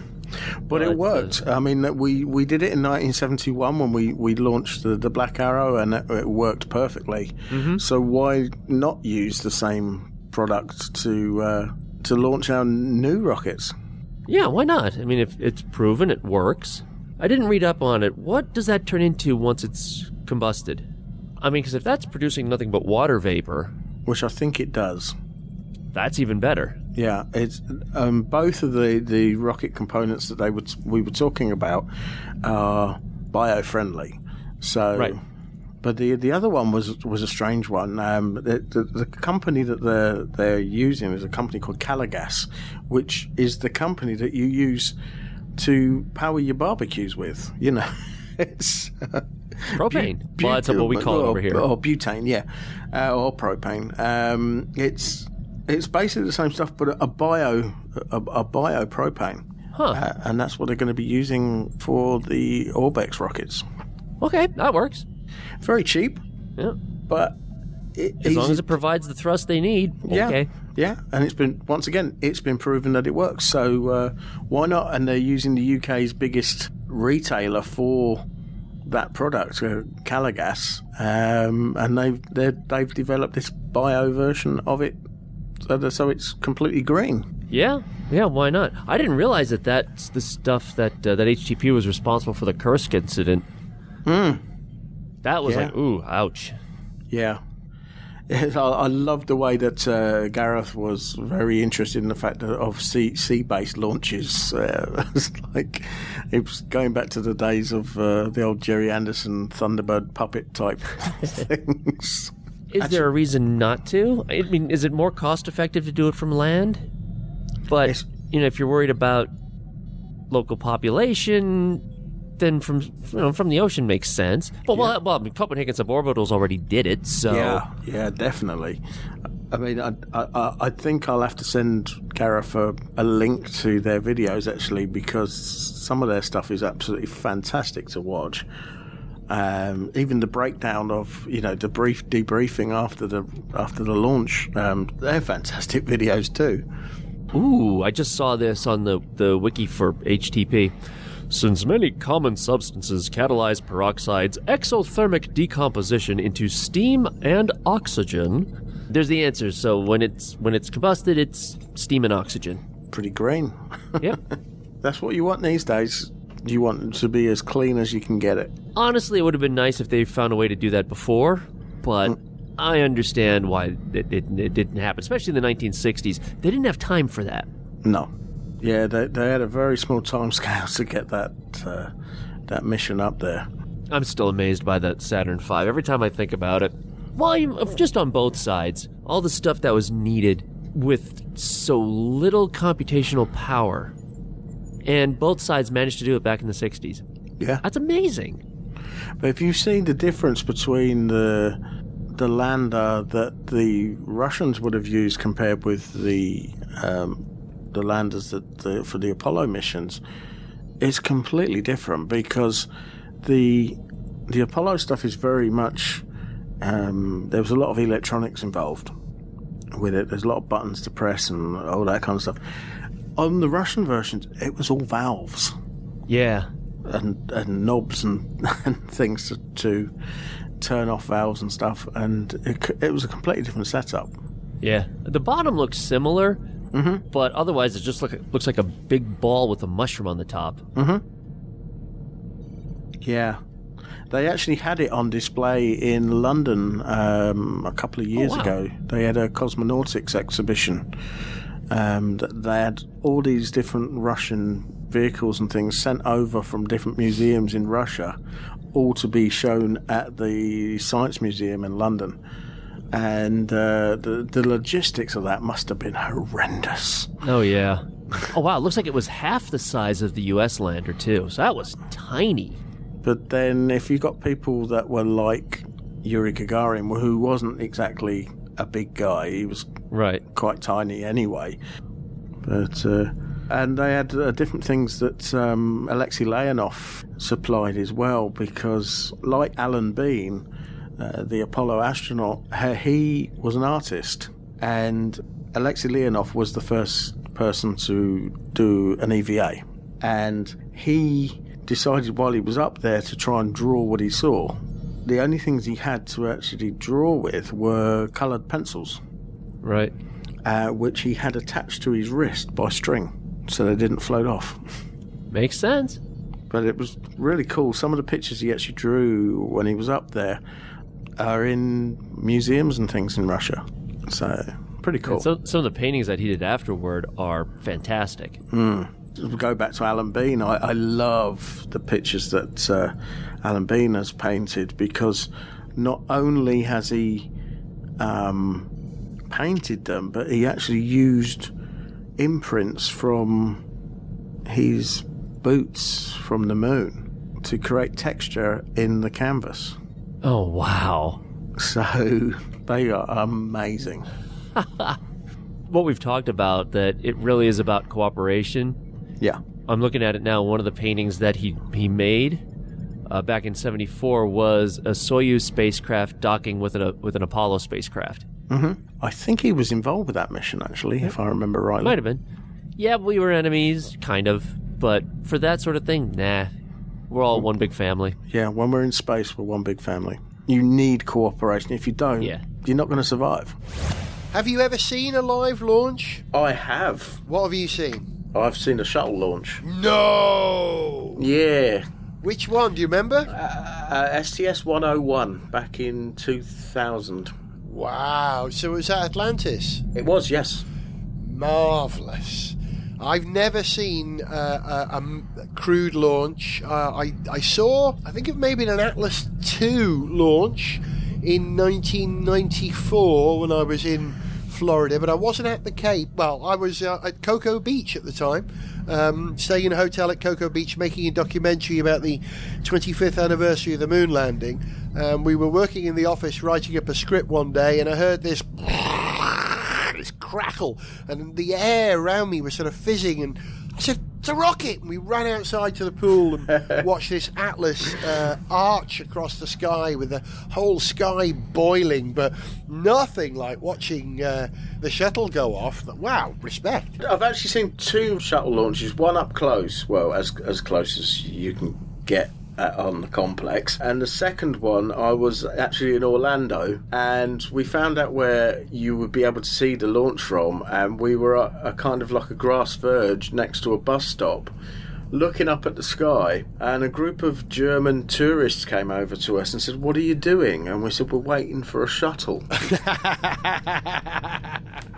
yeah, one that's going to take you to the airport. Yeah. And they said, What, what a real shuttle? I said, Yeah. He said, Look in that direction. And we saw the plume go up and then we heard it about three minutes later. Wow, because it, it, was some distance away, you don't realise. similarly, I remember being in Kuala Lumpur with Violet in oh 1999, I suppose it was, and uh, decided to walk towards the KL Tower, which we could see quite clearly. And of course, it was so very, very, very tall. It was visible from some distance away. I, think we probably walked for four hours and didn't seem to get any closer to it. it's the same with rocket launches. You know, you think that they're much closer than they are, but because they're so high, uh, they're visible from a great distance away, which explains why you'll see it and then you won't hear the sound for a good few seconds. When you're up that close uh, as we were in 2000, it's not a case of hearing it, it's a case of feeling it. Yeah. It really does hit your chest. It does make you think, what would have that felt like when a Saturn V went up? Yeah, yeah, yeah. Well, I, I've been at gigs where bass pedals, you know, can almost make you vomit if you're standing in the the front row. And I would imagine a Saturn V would be a, a little like that. It would, you know, physically oscillate the uh, organs in your body, find a, a, resonant frequency and shake it to bits.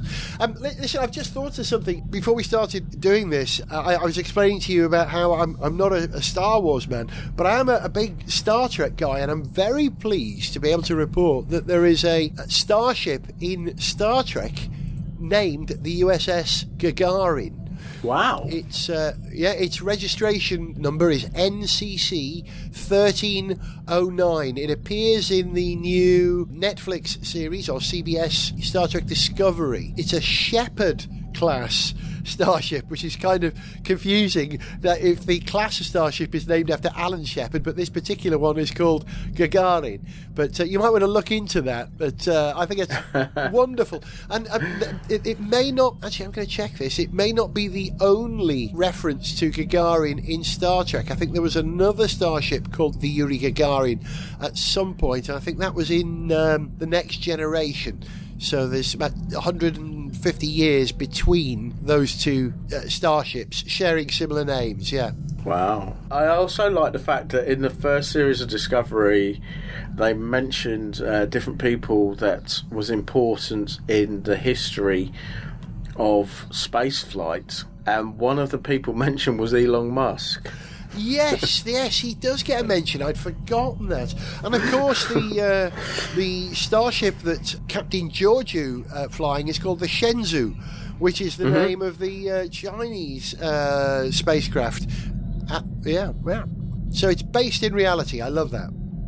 That, that it was very much based in reality. I mean, you look at the things that uh, you had in the, the next generation. I mean, a lot of those things are becoming science fact. You know, the, the communicator became the mobile phone, of course. Um, uh, the medical scanners, well, that's the MRI scanner that we have now. We still haven't managed to um, crack uh, reacting matter and antimatter with a, controlling it with a dilithium crystal. We're still slightly uncertain, as Mr. Heisenberg might say, uh, concerning um, uh, transporters and uh, dematerialization and rematerialization, but I'm sure someone's working on it. Probably, yeah. I mean, one of the things that is very Star Trek, somebody has actually discovered a way of making see through or transparent aluminium. Yeah. Yes, I, so, I, I heard this, yes. if well, I remember interviewing Gerry Anderson for a program many years ago, and he was talking about the important role that science fiction plays in invention. And he said that, uh, if I can paraphrase, I can't remember exactly how he said it, to the uh, words to the effect that. Um, science fiction predicts a reality, a future reality, and it's up to scientists to turn it into something that's probably not as dark as science fiction comes up with. You know, let's let's make it better than our worst imagination. Is I think what he was trying to allude to. Yeah, because uh, I mean, you look at science fiction. There's there's two different types. There's the the Star Trek where there's a brighter future, and then you've got things like 2001, yeah. things like that. Yeah, yeah, yeah. I think Star Trek is unique. I think it is the only positive image of the future that is around. I mean, whenever anyone comes up with a future image, it's always dystopian. I mean, you know, maybe there's a the truth in that that it's probably going to get worse than it is. Heck, with Brexit and Trump, there's every chance. But um, as an eternal optimist, I'd much rather invest in Star Trek. In fact, Star Trek, if you think about it, it, is the direct opposite of Brexit. You know, we are never going to have the United Federation of Planets if we withdraw from a union of European nations. I think I'll leave it there. That's that's my political sum up for the evening. we, we always do something like 20 seconds or so of politics and go, right, we'll leave that at the door. Yeah, yeah, yeah, yeah. yeah. in space, no one can hear you scream apart from when uh, it, we do finally Brexit. There'll be an awful lot of screaming in Britain. I'm sure it'll, people will hear it even on the far side of the moon. There was this weird uh, joke going around on Facebook today. It was um, Theresa May dressed up as Princess Leia, and she's saying, uh, "Uri Geller, you're my only hope." Beautiful. It is amazing, though. The space industry can combine a load of people together. When there's a rocket launch, you, you're sitting there at your place, I'm sitting here. There's John over in Pennsylvania watching it exactly the same time, all feeling the same thing. Yeah, well, I remember the Apollo space program, the moon landing. Practically every person on this planet was united for one moment watching what was going on. Across nations and that may have been the first time that ever happened. And in the future I would like to see space uniting us more and more. Just as tonight you know we've celebrated space we've celebrated Yuri Gagarin. We should come together and celebrate the fact that there is only one human race and uh, we need to get out there into space together Definitely. Now, Gareth, I know we've had you on the show in different guises, um, sometimes to promote things that you've been doing and stuff, but we've never actually had you on the show to talk about space. You've- This is your first time being actually physically on TGP Nominal, and because of what you've done for us in the past, we'd like to make you one of our honorary crew members. Wow, that's a, a, a huge uh, honour. Thank you very much indeed. Uh, I, I'm honoured to be considered a TGP nominal honorary crew member. Thank you very much. What we, we do, and, I'm, I'm going to have to do it sort of virtually at the moment, we, we present you with one of our mission patches. And uh, what I ask in return is if you could take a photograph of yourself with it so that we can put you on the honorary crew members wall. It would be a huge pleasure to do that, to be included with uh, some tremendous people who really, really do work in an, the space industry, and to be uh, listed on your wall with those people would be fabulous. I may not got to the moon, but I'm, I'm getting a little bit closer thanks to you, Mark. Thank you very much indeed. You're you're actually going to be joining a, a, fellow uh, North Welshman, actually, who's coming up on there soon. Uh, who's that then? Uh, a guy called Spencer Wilding. Oh yes, a good Welsh name. That Spencer Wilding. I don't know the Yeah. name. Who, who's that then? Well, he's an actor and um, martial artist who has been in things like Guardians of the Galaxy, and he was also Darth Vader in Rogue oh, One. this is the chap from Rill. Uh, that, That's the yeah, guy. I, I Yeah. know who you mean now. Yes, yes. So um, I, I interviewed him recently, and uh, he's he's lovely. he was really lovely. Good, but not like Um, Darth Vader at all. Then he didn't uh, pick you up by the throat and uh, or do that mind trick on you that he does. Very intimidating, though. I mean, the guy's six foot eight, and, and I'm just coming up to like five foot six. So it, it was like, as I've mentioned before, like being in a Gulliver's Travels. You know, as someone from Lilliput in comparison to. I, I, I think you're more like an Ewok. Yeah. Well, that's wonderful. I'm, But- I'm very glad that another North Walian has made it on the programme. That, that's that's a wonderful thing. So, Gareth, once again, thanks for joining us, and uh, I hope the rest of your Yuri's night will be fantastic. Spasiba, pожалуйста, and uh, live long and prosper. So that was a great way to finish off the chat, wasn't it? Uh, you know, also talking some Star Trek and so forth. Although I, I have not seen the newest uh, Star Trek series, I will not pay CBS for it. Uh, and I'm not in the minority either. I know several Star Trek fans who are the same way. But yeah, the Gagarin in Discovery met a very nasty end. It, it was destroyed by basically cloaked Klingon ships. You guys were mentioning where you were trying to, he, where you heard Gagarin in Star Trek before. Yeah.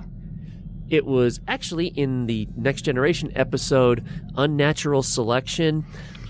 Definitely not one of the episodes I would watch again if I had to, unfortunately. But uh, for anyone who doesn't know which one that is, Star Trek fans, of course, will understand all of this. Second season, uh, Katherine Pulaski goes down to a planet where there's a genetic research station and ends up that the people who are the subjects of the research had these, uh, if I remember correctly, like antibodies and so forth that actually go out and hunt bacteria and so forth and kill them proactively, which ends up accelerating the aging process of everybody else. So uh, Diana Muldaur's character ended up aging very rapidly while she was on this planet in the genetic research facility, and that planet's name was Gagarin 4. So there you go. Ah. I was like, yeah, I know that, I know that, but I gotta look it up. And I looked up and I was like, oh, yeah, that episode. okay. Most of seasons one and two are forgettable.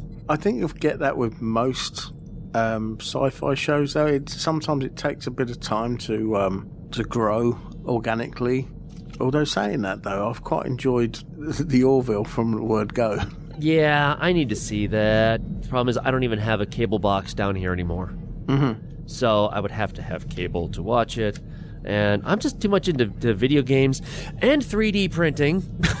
well, yeah, a lot of that. Speaking of Star Trek, as long as we're on the topic, I'm going to hijack this for a bit.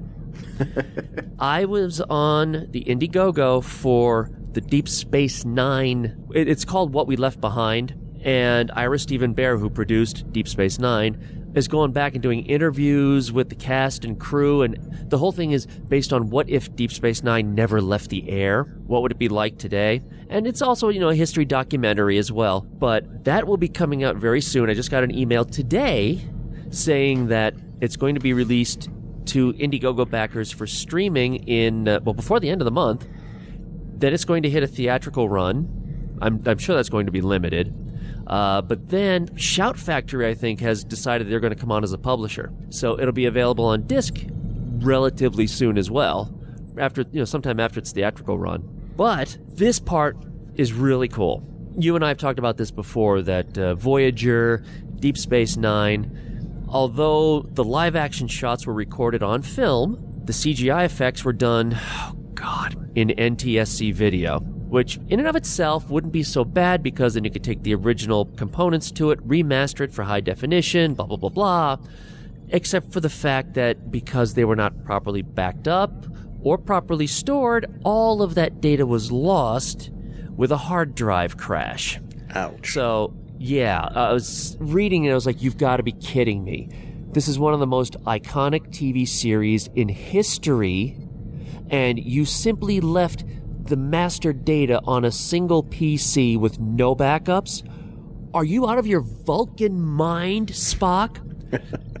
but that's one of the reasons why when the next generation came out on Blu-ray, people were really like, uh, I'm not paying $130 per season because Paramount, or CBS, I guess, decided to go through and try to remaster all of those original elements in high def.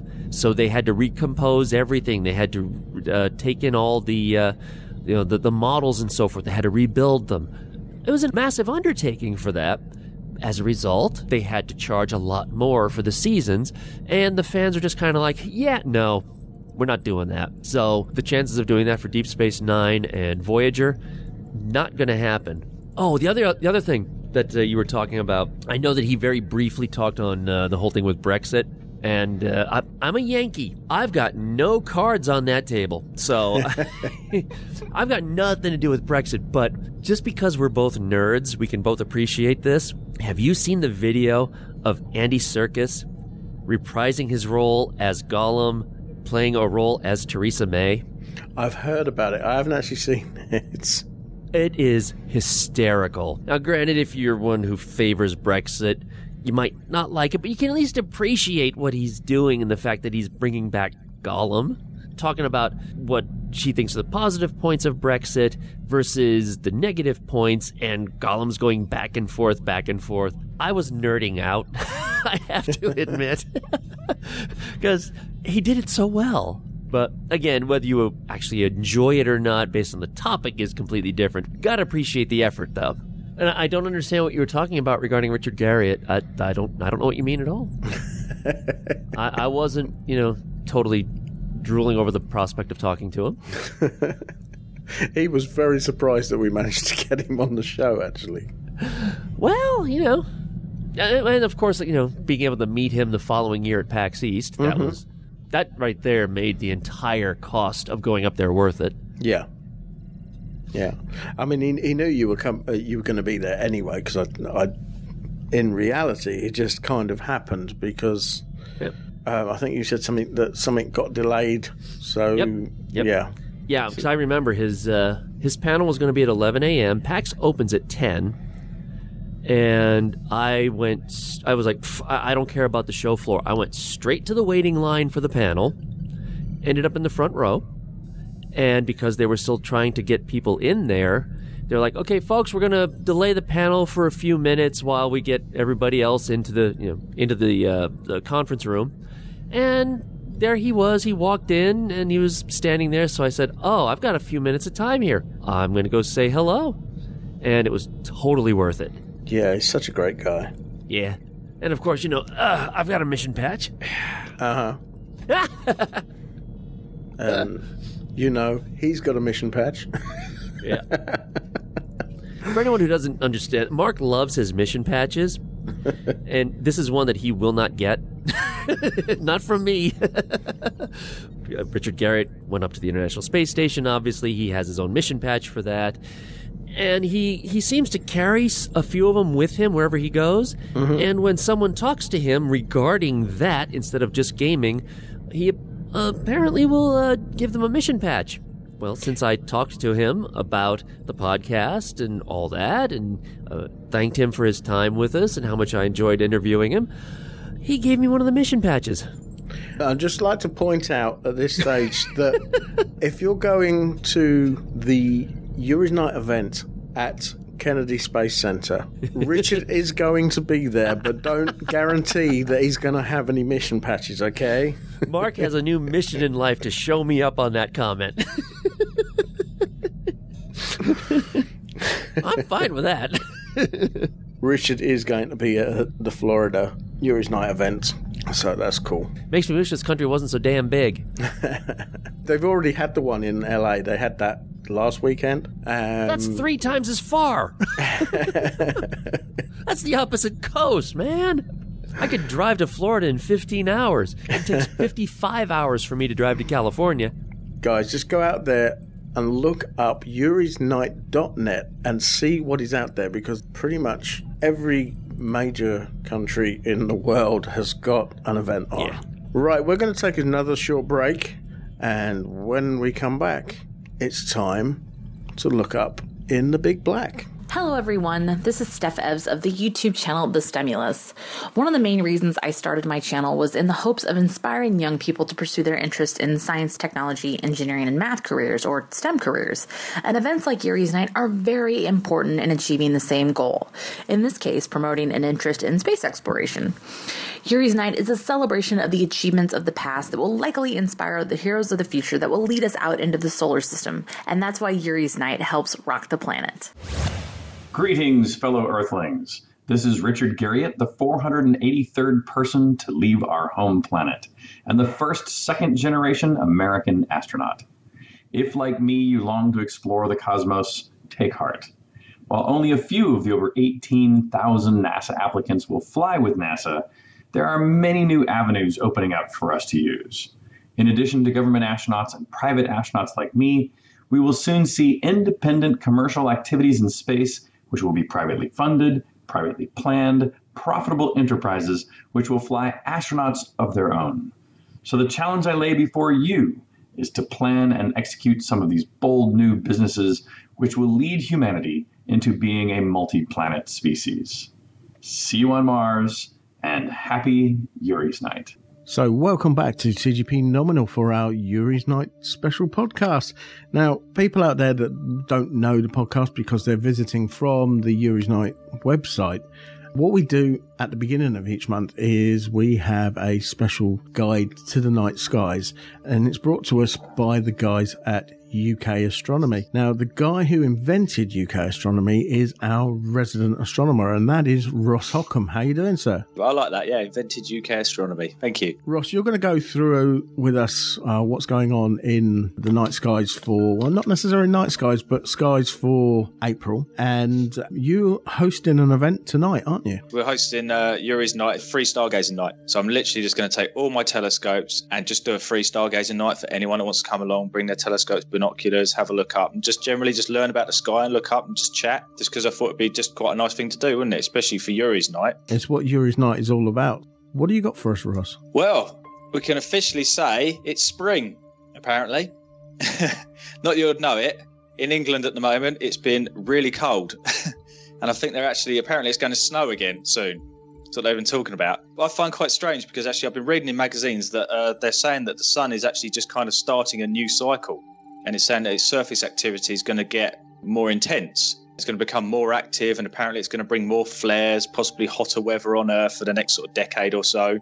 As we know, the sun does have a natural cycle. It's about 11 years. It goes into like a solar minimum and a solar maximum. And it's meant to be creeping out of its maximum at the moment and actually going into its minimum. So I'm going to have to research this a bit more because I'm interested. I like the sun because I've, I've got special gear that I can actually look at the sun with filters and things. And I have to say, never look at the sun because it will hurt your eyes and you'll go blind. So never ever look at the sun unless you're with me or a professional at the moment it's meant to be its maximum. I've seen a few flares and prominences. It's where magnetic loops pretty much come out of the sun and you get the plasma getting pushed out and around. It looks quite cool. And then they can be flares if they sort of twist up and then snap like an elastic band. They throw flares out, which we had one not long ago, didn't we? Yeah. A couple of weeks ago. Yeah, I think one came our way and you were meant to be able to see the uh, aurora, so the northern or southern lights. Uh, there are southern ones as well. People think it's only in the north, but they do happen in the south. And yeah, I didn't see any. Did you see any? I didn't, but the atmospherics for it were perfect. But yeah, I didn't actually see anything. No, I, I unfortunately didn't see much at all. There were pictures in the Facebook group. Some people got them. Some people actually deliberately travelled up to sort of like Iceland and places like that. And I think some went to maybe Scotland to have a better look up there. And they did get them, so they did happen. It was really cool. So yeah, I, I like the sun, and considering we're meant to be in the maximum, they've said it's been quite quiet. And there hasn't been a lot going on, and now suddenly the activity is going to get more intense, but we're in a minimum. So I'm going to have to look this up because I find this intriguing. I like to know what's going on. So yeah, so welcome to spring. Hopefully, it's going to warm up. First thing I'm going to talk about today is Mars. Nicely placed. If you look up in the sky at night, it's going to be right near the Seven Sisters, which we know quite well, don't we? The Pleiades, the Seven Yep. Sisters in Taurus, the Bull, the night sky. It's a really, through the winter, it's a really nice, prominent sort of uh, group of stars you can see up there. It's there just kind of below the Pleiades at the moment, but it's going to move up and sort of like up and to the left, I'll say. It's going to go between the Pleiades, the Seven Sisters, and the Bull's Eye, which is the red star Aldebaran or Aldebaran, I like to say. And that's uh, located in the asterism called the Hyades, which is pretty much just a V, which is marking the bull's head of Taurus. And it's made up of some really nice yellow, orange, red kind of stars, which is a complete contrast to the bright blue Pleiades, almost kind of to the right next to it. So you've got two really nice things there. And Mars is meant to be going up through the middle throughout the month. So you're actually going to see it move quite fast through the sky now. Because at first it was moving slowly. As we've gone round in orbit, it gets to a point which is called its sort of retrograde, which means where it kind of stops in the sky as we kind of go one way and then we start going back the other way around the sun. And it's done that, and now we're going round quite rapidly. It's going to move quicker through the sky. So it's going to look quite cool, like bouncing up, which I think is quite a nice thing to see throughout the month. The only thing is, looking at Mars through a telescope, not going to see much detail, unfortunately, because it has actually got quite small now in the eyepiece when you look through it, even with some magnification. It's got dimmer because we are moving away almost kind of round the opposite side of the sun to it. So it is going to disappear eventually. Maybe a few months' time, it'll be the other side of the sun. But then we should come back round and have another good look at it. Fingers crossed. Now, while we're on Mars, I have to mention the Mars rover opportunity, I believe it is. It's the right one, isn't it? Yeah, good old Oppie. I've read in magazines and heard on the news that NASA have tried for the last time to contact it, and they've officially now confirmed that it's dead. It actually gave out a signal just before it died.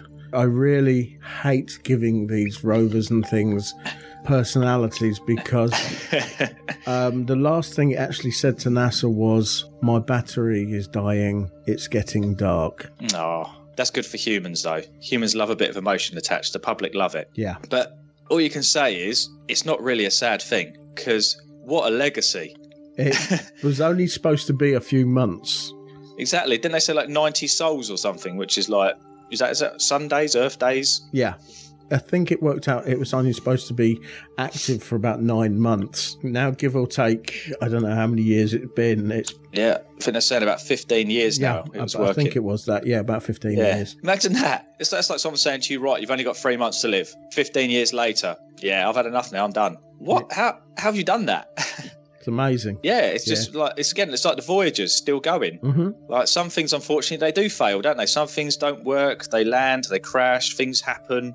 But when they do work, they seem to just they just go forever. So I think it's really cool, like to think that up there, you know, that rover's been going around for 15 years. I think there's a is there a Google? I'm sure there's a Google Mars. I know there used to be a Google Mars. I'm I'm sure there is somewhere. Um, so I remember looking and seeing its tract of where it's been. I mean, it, it did fail before because of uh, the amount of dust and things that got on Yeah. the on the solar panels, which happened to uh, a lot of the other ones. I know it happened to Curiosity as well. Uh, But that's another one that just keeps going and going and going. But I read that it was that there was a huge dust storm, wasn't there, last year that we spoke about? yeah, Because remember, I said that you know it's the closest we're going to be to Mars in 15 years, and I'm going to Um, really looking forward to getting a really cool picture of it. I did some proper astrophotography, and I got a blurred red blob, didn't I? yeah, and you thought it And was we- something wrong.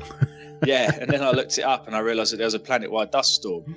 They tried to power it down, didn't they, to try and stop yeah, they they damaged, basically and then they, tried to wake it up again. They basically did the, the usual IT support thing, turn it off and turn it on again, um, which worked. But uh, But yeah, unfortunately, it's obviously you know it's had its day. But I, I sit there now and I think, oh, I use that picture in my talks to like kids and that to show them, you know, this is how my friend Mr. Pickles, who's a really good astrophotographer, funnily enough, he's doing a talk in I think June or July in uh, Emberton. That's one to look out for. Plug my own stuff. He's a really good astrophotographer, and he's got a really nice picture of Mars. And some of it was around the same time as mine, but after the dust storm had gone. So I always put mine on there to say, look, that's not a great picture, but I got a planet-wide dust storm. That's a picture of a planet-wide dust storm. How cool's that? And now I can say in my talk, that killed the rover. that planet-wide dust storm there killed the rover, which is also in my talk. yeah, that's that was pretty harsh. It's probably one of the worst dust storms they've had for years. Yeah, well, I mean, looking for a telescope. I mean, I've seen Mars a few times and how you can see the detail, and I know atmosphere and stuff changes it and how close you are in orbit and that. But yeah, that was really I couldn't. You know, you just sit there and think this isn't right. In my head, I was going right. Something's wrong here. It's not the it's not the planet. It's not my eyepiece. It's not no. That's all right. Checking all the telescope, checking all the stuff, and then you go ah Google planet-wide dust storm. Fair enough. Can't do anything about that. No, But yeah, and I've, I've read actually that it died in a valley called Perseverance, hmm which is how good is that? yeah, Because it did persevere for you know a lot longer than it should have. So it's almost like meant to be. Yeah, I had to I had to mention it because I thought, wow, that's cool. I mean, it's it's more sciencey and space stuff than astrophotography for me, but it's all linked, isn't it? oh yeah. It's all it's all linked. It's all At the there. end of the day, uh, anything that is on uh, any planet surface is astronomy. Yeah, and maybe one day we'll make a telescope powerful or you know clever enough to actually be able to look that close and see these things. That would be really cool. I don't think it's ever going to happen because you need a lot of technology and even the ones in space struggle, don't they? You actually have to have something flying around to see the details. Yeah, yeah, you have to have a, an observer, which um, they've got a couple of those flying around Mars now. So Mm, uh, they have, yeah, and the moon as well. They've got a few, haven't they? All there's at least one. uh, I think actually there might be about three because I think the Chinese have got one. Hmm.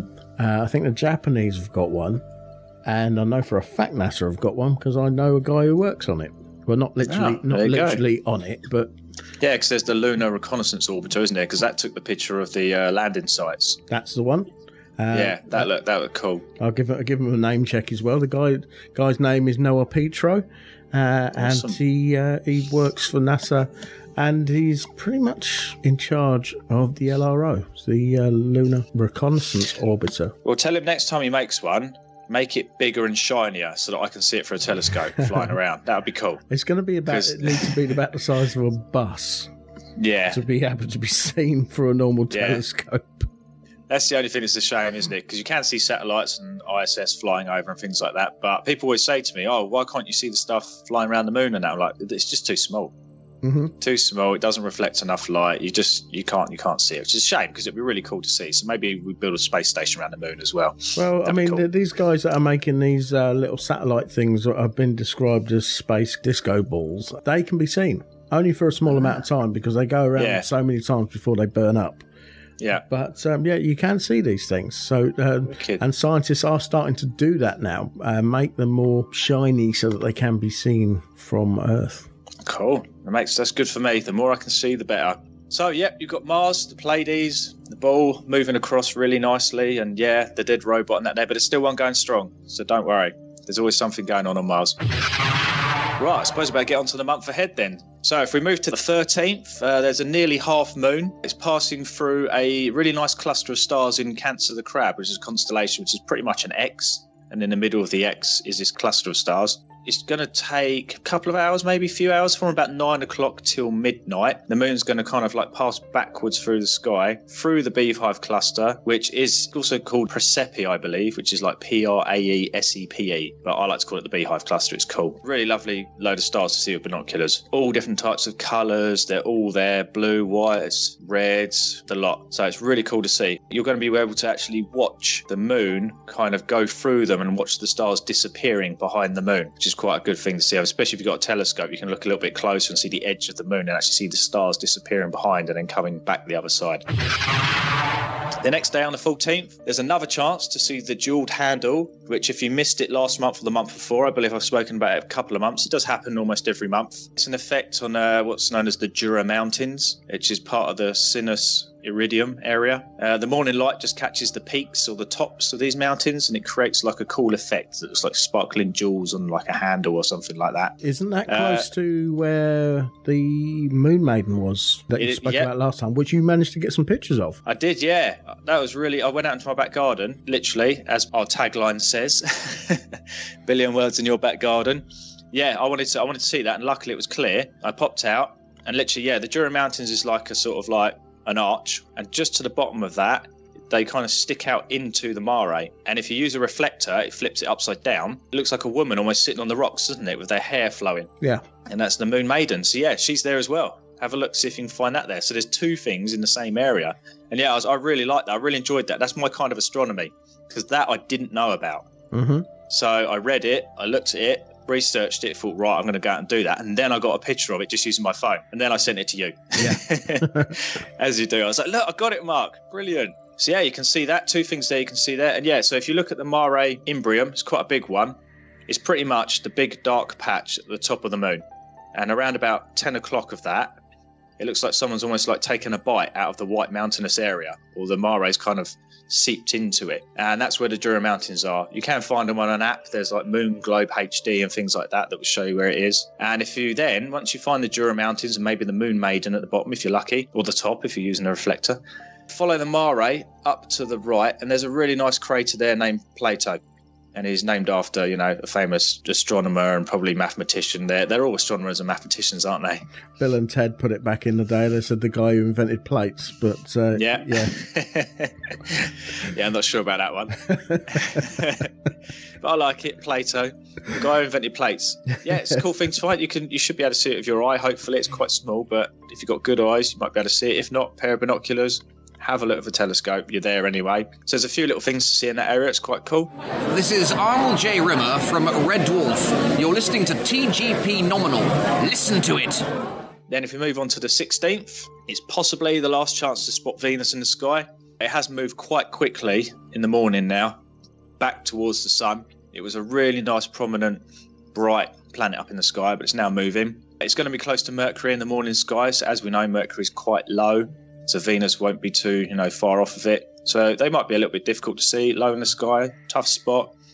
But as I said, Moonus now starts to move back towards the sun in the sky, and then later become an evening object again as it moves round to the other side of it. So it's probably the last time to see it in the morning. But it will be back. It doesn't go anywhere, hopefully.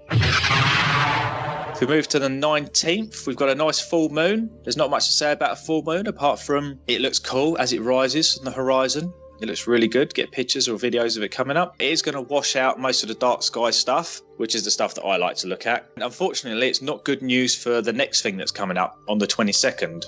Although it won't be a completely full moon, on the 22nd, we've got a, uh, a little meteor shower called the Lyrid meteor shower. But the bright moon rising around midnight will kind of interfere with them. So it's not great, but you never know. Not far from where they the actual Lyrid meteor shower radiates will be the king of the planets Jupiter, with Saturn chasing after it, probably around 2:30 rising. So even while you're just kind of sitting there waiting to see a meteor shower, these two planets will be rising. You can see them both with telescopes. Have a little peek, then look up. Have a little peek, then look up. So there's more than one thing that you can have a peek at while you're out there. So if you don't see any, it's not a loss because you'll see Jupiter and Saturn. Hopefully, the rings and you know Jupiter and its four main moons flying around. Lyrid meteor shower gets better really as the night goes on because it kind of rises throughout the night. But then again, so does the moon. so it's kind of catch 22. It gets better, but the moon also comes up as well. It's not really that well known, the meteor shower, and it radiates roughly. If you find the blue star Vega, which is in the constellation of Lyra, the harp, it's kind of like a pretty much a diamond shape constellation with Vega kind of just above the top of it, which is the big bright blue star. And it's just to the right of that. Very, you know, so if you find Vega, that's around about where they'll be radiating. Uh, there's only about probably, some people have said 10 an hour, 18 an hour. So 10 to 20 an hour, it's not a lot, but you never know because you can never predict how good one might be. You only need that one good one to actually burn up through the sky or even pop and stuff, and that's made your night. So why not? If you're there, go and have a look, see the two planets, see the meteor shower, enjoy. 24th, minor planet 44 Nysa, or Nisa, reaches opposition tonight. I thought I'd throw a minor planet in just for a bit of fun for the uh, people with slightly larger telescopes, probably a medium sized telescope you'll need, probably about six inch, I'd say, something like that. It's 10th magnitude, so yeah, that'd probably do. Medium size, six, eight, 10 inch. Be in the constellation of Virgo, and as I said, you will need a scope to find it because it's quite dim. You won't be able to see it really with much binoculars, possibly, but you'll really need a steady hand and a good eye and a good chart. Nisa or Nysa is a large and very bright main belt asteroid. It's in the asteroid belt that's between Mars and Jupiter, discovered by Hermann Goldschmidt on May the 22nd, 1857, and he named it after the mythical land of Nysa which uh, in Greek mythology is uh, meant to be a mountainous district, and it was traditionally the place of uh, the rain nymphs, which are the Hyades and the Pleiades. So apparently they're sisters. The Hyades, I thought they were brothers. I read somewhere that they were the brothers of the sisters, the seven sisters, Pleiades, but I read now that apparently they're actually they're they're sisters to the Pleiades, and both of them, for some reason, seem to be associated with rain. I think it's to do with something in Greek mythology. Around them, there's a there's a district with lots of mountainous regions, and it quite often rains there, and it brings the rains. So I thought it was quite cool. Mm-hmm. Thought that kind of goes in with it because we've mentioned both of them. So yeah, so when you're looking up there, you're actually seeing rain nymphs in the sky. It's a bit weird. Right, 25th. The moon has moved towards the planet Saturn now, so it's gone near Jupiter, back towards Saturn. The next night, then being the opposite side of the planet. So on the 25th, it's going to be to the right of the planet, and then the next morning, it would have moved to the opposite side of it. I, I hate this because it's kind of morning night to me. It happens at like, you know, two, three, four in the morning. But because I stay up, that still counts as a night. Yeah, me too. I always say it's not till you fall asleep, is it? Yep. When you go to bed, it doesn't become the next day. Yeah. It's, well, So, yeah, it's- when you wake up, that is the next day. yeah, that's how it counts, even if it isn't the next day. Yeah, so yep, so you'll see it those both the 25th and the 26th. So the moon just moving either side. It's a nice opportunity to spot the ring gas giant and easy to find because it'd be by the moon. And then the last but not least, on the 30th, you've got a chance to see the moon Ganymede's shadow transit Jupiter. Be around about 4:40 a.m. The sky will be just kind of getting brighter with the rising sun, so do be careful. But yeah, you should see the shadow transit across the planet again. Good for a picture. And yeah, that's that's everything coming up this month. So enjoy.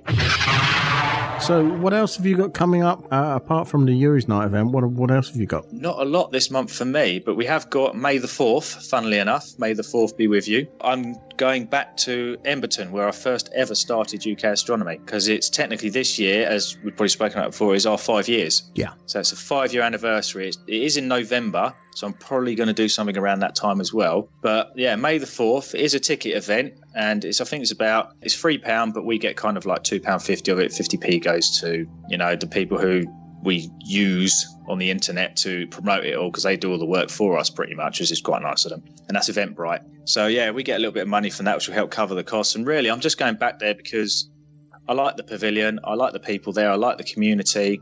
It's where we started five years ago. Little talk for you know two pound fifty, three pound, and the talk is just going to be pretty much my journey. So it's not going to be all about look at me, I'm great. My name's Ross, and I invented UK astronomy. It's just going to be a humorous. Here's how I started. This is all the humorous, silly things that have happened throughout astronomy. Here's all the cool stuff I've seen. This is, you know, my journey.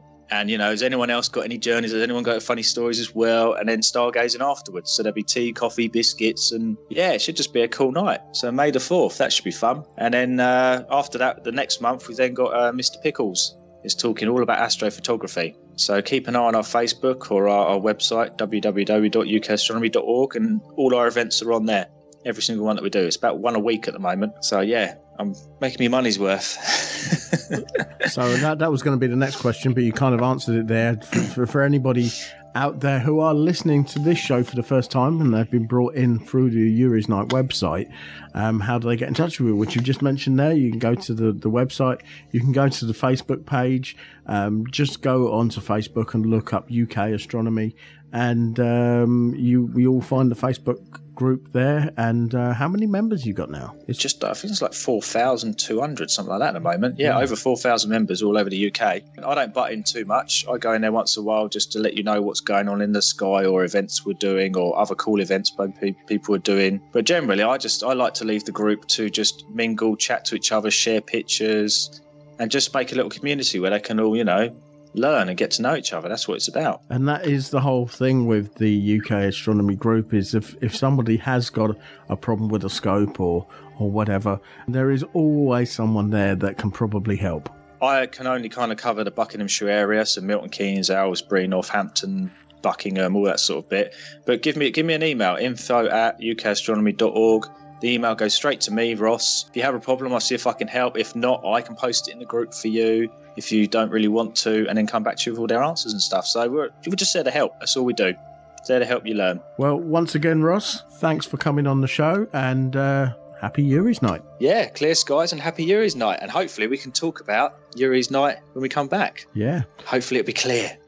Spamhead Productions are a small independent sound recording company based in rural Hertfordshire. We specialise in creating content for all your podcasting needs, whether it be field recordings, vox pops, or capturing the atmosphere during social events. Editing is a very time consuming job, so Spamhead Productions are on hand to take away some of the burden for you.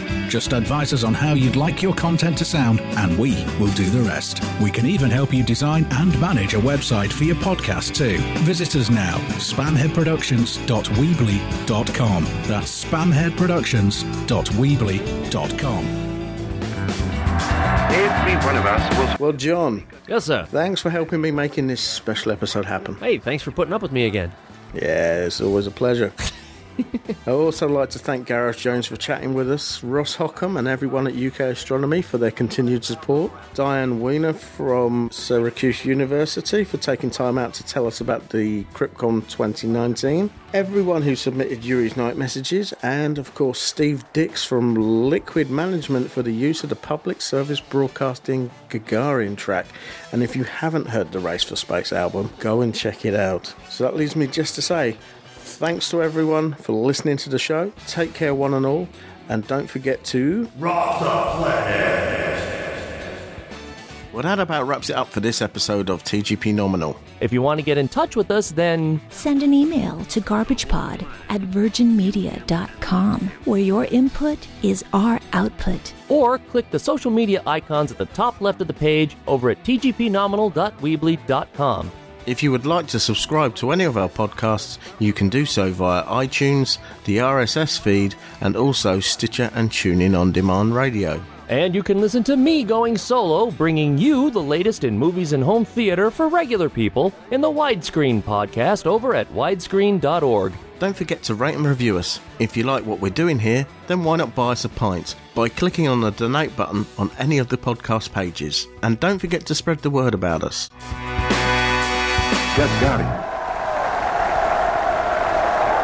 Station, this is Houston ACR. Thank you. That concludes the event.